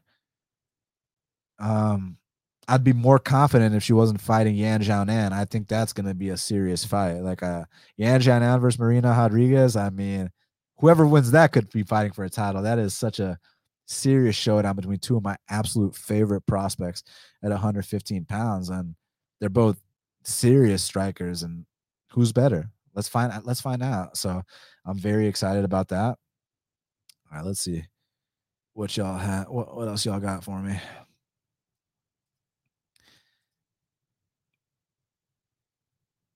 Sorry, I'm having a hard time pronouncing your name, but he says he'd like to see McKinney versus Paddy.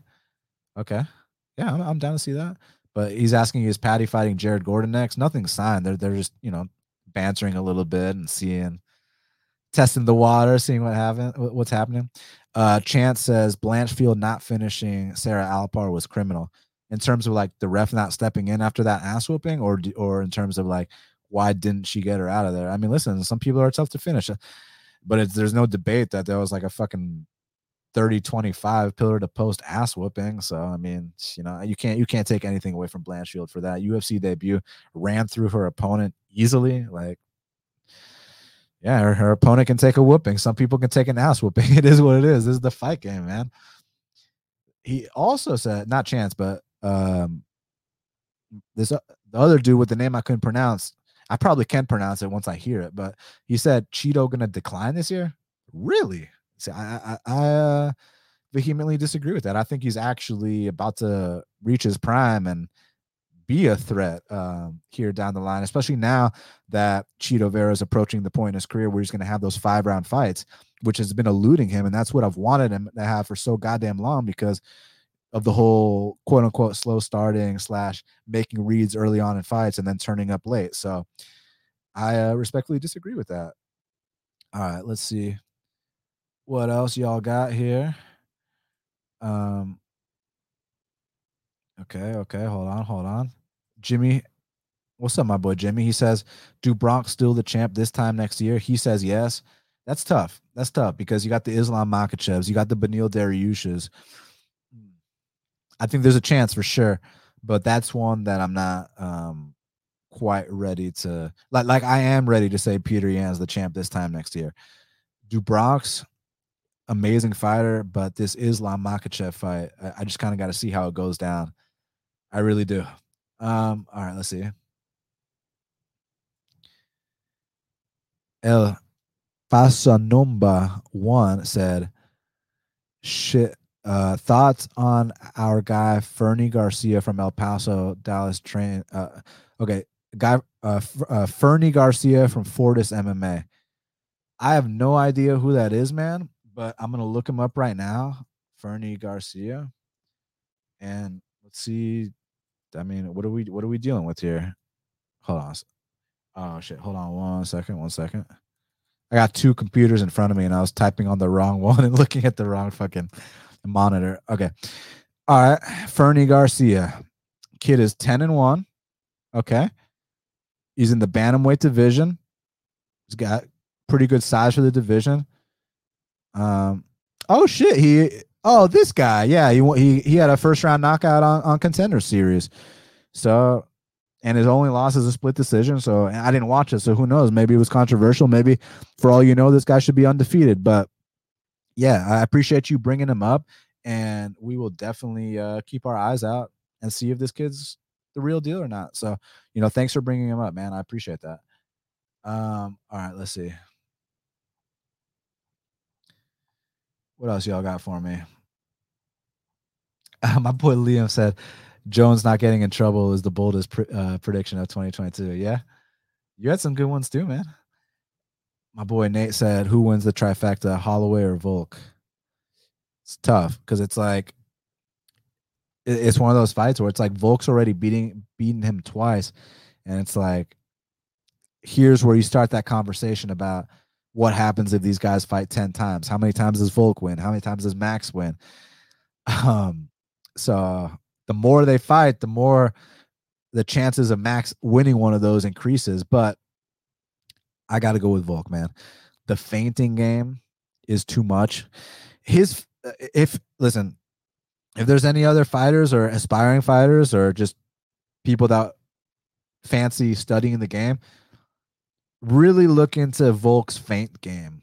I mean, his feint game shuts people down in a way. I'm like when he went to Rio and fought Jose Aldo and 30 27 him, and Jose wasn't even like couldn't even get a read or a beat on Volk whatsoever. And like that's uncharacteristic of Jose Aldo, the king of Rio in Rio. Like Volk is something special, but so is Max. So yeah, I, I just uh, one thing I will say though, Max ain't about to come out here and fucking you know land 700 strikes on Volk like he did on Kattar. That that much I can assure you. So it's gonna be a closely contested fight for the most part. And I, I'm wondering if like is Max ever gonna get knocked out anytime soon? I mean, he takes so many fucking shots. At what at what point is his chin gonna go? But at the same time, Hawaiians are known for having these in like you can hit this, these guys with baseball bats and they ain't gonna get knocked out. Like, do you remember all those beatings BJ Penn took and was still there? It's it's just something different. I don't I'm not a doctor, so I don't know. I don't I don't know this the bone structure, the DNA. Like I, I don't I don't have an explanation. All I know is Hawaiians have a reputation for having insane durability. So, but I'm wondering when's he finally going to get knocked out? I mean, you've seen the amount of significant strikes. If you go to UFC stats right now and you count up all the significant strikes that Max Holloway's eaten throughout his career, for any other fighter, it'd be like, oh shit, that first KO loss is coming soon. Max is a little different, but at the same time, he's still human. So, will it happen? Will it not happen? I don't know. But my, my lean is Volk for sure. And I cashed on Volk both times. So I guess I, I definitely got to pick him there. All right, let's see what else. Andy says, "Is Gregor Gillespie versus Tony Ferguson the fight to make?" I mean, it's the fight to make if you want to guarantee Gregor Gillespie a win, because I mean, he's going to easily beat him. It's just, can we do like a Tony Ferguson versus Mike Chandler? Can we do, you know, a Tony Ferguson versus Nate Diaz, a Tony Ferguson versus Dustin Poirier? Um, yeah, I know Dustin would crush him, but I'm just saying, like, you know, guys that are more established, guys that have paid their dues more and had longer tenures in the UFC. Because I mean, look, you can honestly just go ahead and put Tony Ferguson in there with Rafael Fiziev, Arman Tsarukyan, Gamrot, Joel Alvarez, and just usher him out the top 15. Super easy if you want. But if you want to get something out of him, I'd say put him in there with guys who have similar tenures as him and are just as well respected and known as him. And let him have some fun legends fights, man. Nate says Islam gets past Beneil, who beats him once he wins the belt. So Nate is predicting that not only Nate uh, Nate is predicting Nate is predicting that not only Islam beats Beneil, but then he goes and beats Charles too. So the question is, who beats Islam if he hypothetically becomes the world champion? Hmm. It's a good question. Um, you know, I didn't really want to bring up Gregor Gillespie, but the reason because I don't think Gregor Gillespie is a future champ. The only reason I'm bringing up is because you know, just stylistically speaking, I mean, I would say he's got the wrestling credentials to uh make it interesting. So that's actually actually like that. And then Gamrot, uh, that's that that could be interesting too. So yeah, there's a lot of th- there's so many options, dude. We we just got to see what happens. Tony versus Conor. Um, hmm, probably Conor, unless you know, look, Conor's gonna whoop his ass early going, no questions asked, but get some knockdowns, fuck him up. But if Tony can extend it, I'll say this: if, if Tony wraps his arms around Conor's neck, Connor Conor ain't gonna get out of that. But Tony might actually be washed up to a point where you're gonna finally see him start to, you know, get finished in these fights, and you're gonna finally start to see him go down. And these things don't get better; these things get worse, especially when you take the kind of damage he does. And last but not least, Ace of Spade with the big question: Who wins, Topuria, Ilia Topuria, or Movsar Evloev? What a what a great question. I mean, normally I'd give you my whole, oh well, you got to wait till uh, my breakdown to to to hear that. But let, let me just talk about that fight a little bit. So I bet on Topuria's first two UFC fights, dog odds against Zalal, who was a hyped ass prospect at the time, and then it was only minus two hundred for like a one minute knockout against Damon Jackson. I took him there too. But when you, but when you see a guy like Evloev at dog odds against almost anybody in the division, I mean, I think it might be worth a stab. And it's not, it wouldn't be a fade on Topuria, more of just a bet on Evloev at dog odds. Um, I think Evloev is something special. Reason being, obviously, you know, you, you know, he's a takedown machine. You know, his hands ain't half bad, but like, what about the kind of heart this guy has? You remember that deep ass choke Grundy had him in that first round? I mean, the way that Evloev created the little bit, the tiniest bit of space, pushed off those hips and got out of it and then went back to dominate the fight. Like those are the kind of things you like to see when you're trying to scout a future world champion. Everybody's good when, you know, they're the when they're the hammer, but how do you do as the nail? Evloev can be the nail, and that's my question here with Topuria because that third round uh, against Zalal, he was gassing out really fucking badly. And granted, gassing out from whooping Zalal's ass, so you can't take anything away from him. That, that that's for sure. It, it's just more so that he's he doesn't have the same amount of cage time as a guy like Evloev because all these guys are getting out there in the first round, and that's not his fault. Hey, props to you for finishing these guys in the first round. I just don't see you finishing a guy like Evloev in the first round, and if you do, it, if he does, then holy fucking shit, right? Um, okay. Greg says, "Is Bryce Mitchell the best rapper in the UFC?" He's fucking ten times better than Woodley. I'll tell you that much. Um, uh, Paso number one. That see now I'm saying your name right. It just took me a couple tries. Best fight camp at the moment. Um, all I know is it's different for everybody, right? Like, um, if I had to send down some of my guys to certain places, I'd I'd send them I'd send them to all different places. Like I would send Robert Hale and Nathan Williams to um I had a specific gym. What was the gym I wanted to send y'all to? I think I would send them to like Fortis MMA. I think the culture there, they'd get along with the people there, and the head coach could give them the push that they really need. And then I'd send Jared Gooden to fight ready, um, just so he can kind of. But but Jared Gooden could also benefit from having a coach like Sayif Saud. So honestly, I'd send Jared Gooden, Robert Hale, and Nathan Williams to uh, Fortis MMA. But fight ready, Nura Force One's also another great option. It's just that some of these guys they don't do as well, like with these big fucking camps or like ATT, where there's like 30 pro fighters, so there's not that much specialized attention.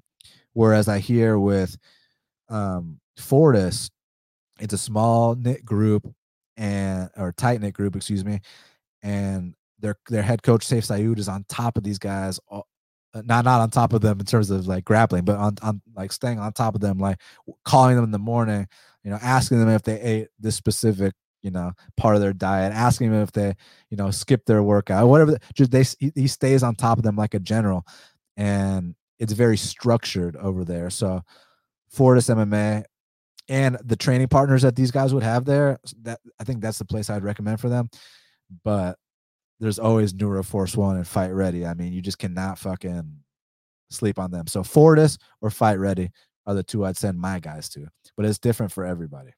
Like Cody Durden, I would not send to Fight Ready or Nura for or, or uh, Fortis. I think he does better at ATT, but but Hale, Williams, Gooden, Fortis MMA, I think is is the right move. Um, okay, let's see. Um, Essie says Evloev is the one with cardio issues in the third. I mean, I guess. I mean, he whooped that last dude's ass so fucking bad that there was only no, like, it's like when you're going on the highway 100 miles per hour, like, you think that your gas tank is just going to suddenly increase. Of course, it's going to decrease. I mean, but the dude pushed through it. Whereas, and, and there was a little bit of a difference in, in the gassing between him and, um, and Topuria. And Topuria has only been in that third round one time. So, I need to see a little bit more. Um, I just expect that to be an amazing fight. All right. Chris says, who should Jared Gooden fight next? Listen, Jared's a very talented guy. It's just the issue with Jared is that, like, dude, you're only a couple fights into your UFC and you're in a co-main event with Randy Brown already. Like, I get, I get it. Dream big, aspire big, and maybe one day after you've had, you know, after you've paid your dues in the UFC and had ten fights under your belt, then you go have a co-main event with Randy Brown. But for like your third, fourth fight, like come on, dude. So I want to see Jared, you know, go fight like Warley Alves, go fight Munir Lazzez, Sasha Palatnikov, Bryan Barberena, like, like fuck giving him these Russians and Randy Brown, who he's not ranked in the top 15, but between you and me, he is a top 15 guy. Like, just like give him a fair fight. You know what I'm saying? Give him Court McGee. You, you see what I'm saying? Like, let if Michel Prazeres was still on a roster, I'd like that too. So because I think Jared can win some fights. It's just he's been taking the wrong fights. That's the only issue. But he's got the skills. He's and, and, and he's got the will. He's got the heart of a fighter. You saw that front kick uh, Randy Brown hit him with. Did you see Jared try to quit at all when that happened? Like that's a sign of a real fighter. So Jared's got the heart. He's just got to make the right decisions and take the right fights. Greg says, "Who wins, Cutelaba or Spann?" I'd say Spann is more skilled, but Cutelaba is more of a madman. And I don't like what I've been seeing from Spann lately. So give me Cutelaba to come out there and uh, bully him a little bit. All right, hold on. Last thing. This guy said, I called Khamzat Big Khabib the first time I saw him. Do you see him being as dominant as a champ as Khabib was? Um, possibly, but it's too early to say that. I mean, first he's got to be the top five guy, and dependent on how he treats that top five guy, he's got to he's got to win that fight. Depending on how he treats him, I'll have more of a gauge of what his ceiling truly is. I mean, I think he's going to fight for a belt for sure. Um, it's just based on these performances, right? We just got to see how dominant are the performances as the level of competition starts to increase. If he can blow these guys out the water like he's been doing to the guys he's fighting now, to the top five guys, hey, then he might fucking be a future world champion for a long, long ass time.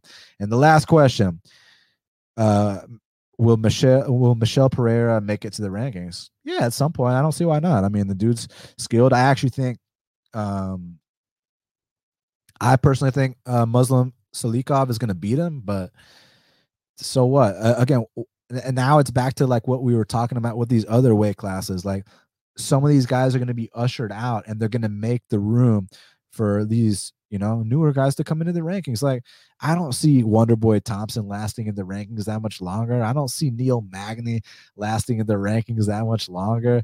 Like so I don't see Michael Chiesa lasting in the rankings that much longer. So absolutely, I see a guy like Michel Pereira win, lose, or draw against Muslim Salikhov, Uh, eventually find his way to the top 15. So yeah, I would say so.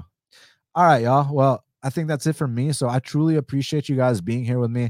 Um, like this video, share this video, comment, subscribe, hook me up with those retweets. I really appreciate it. Let people know that half the battle is back.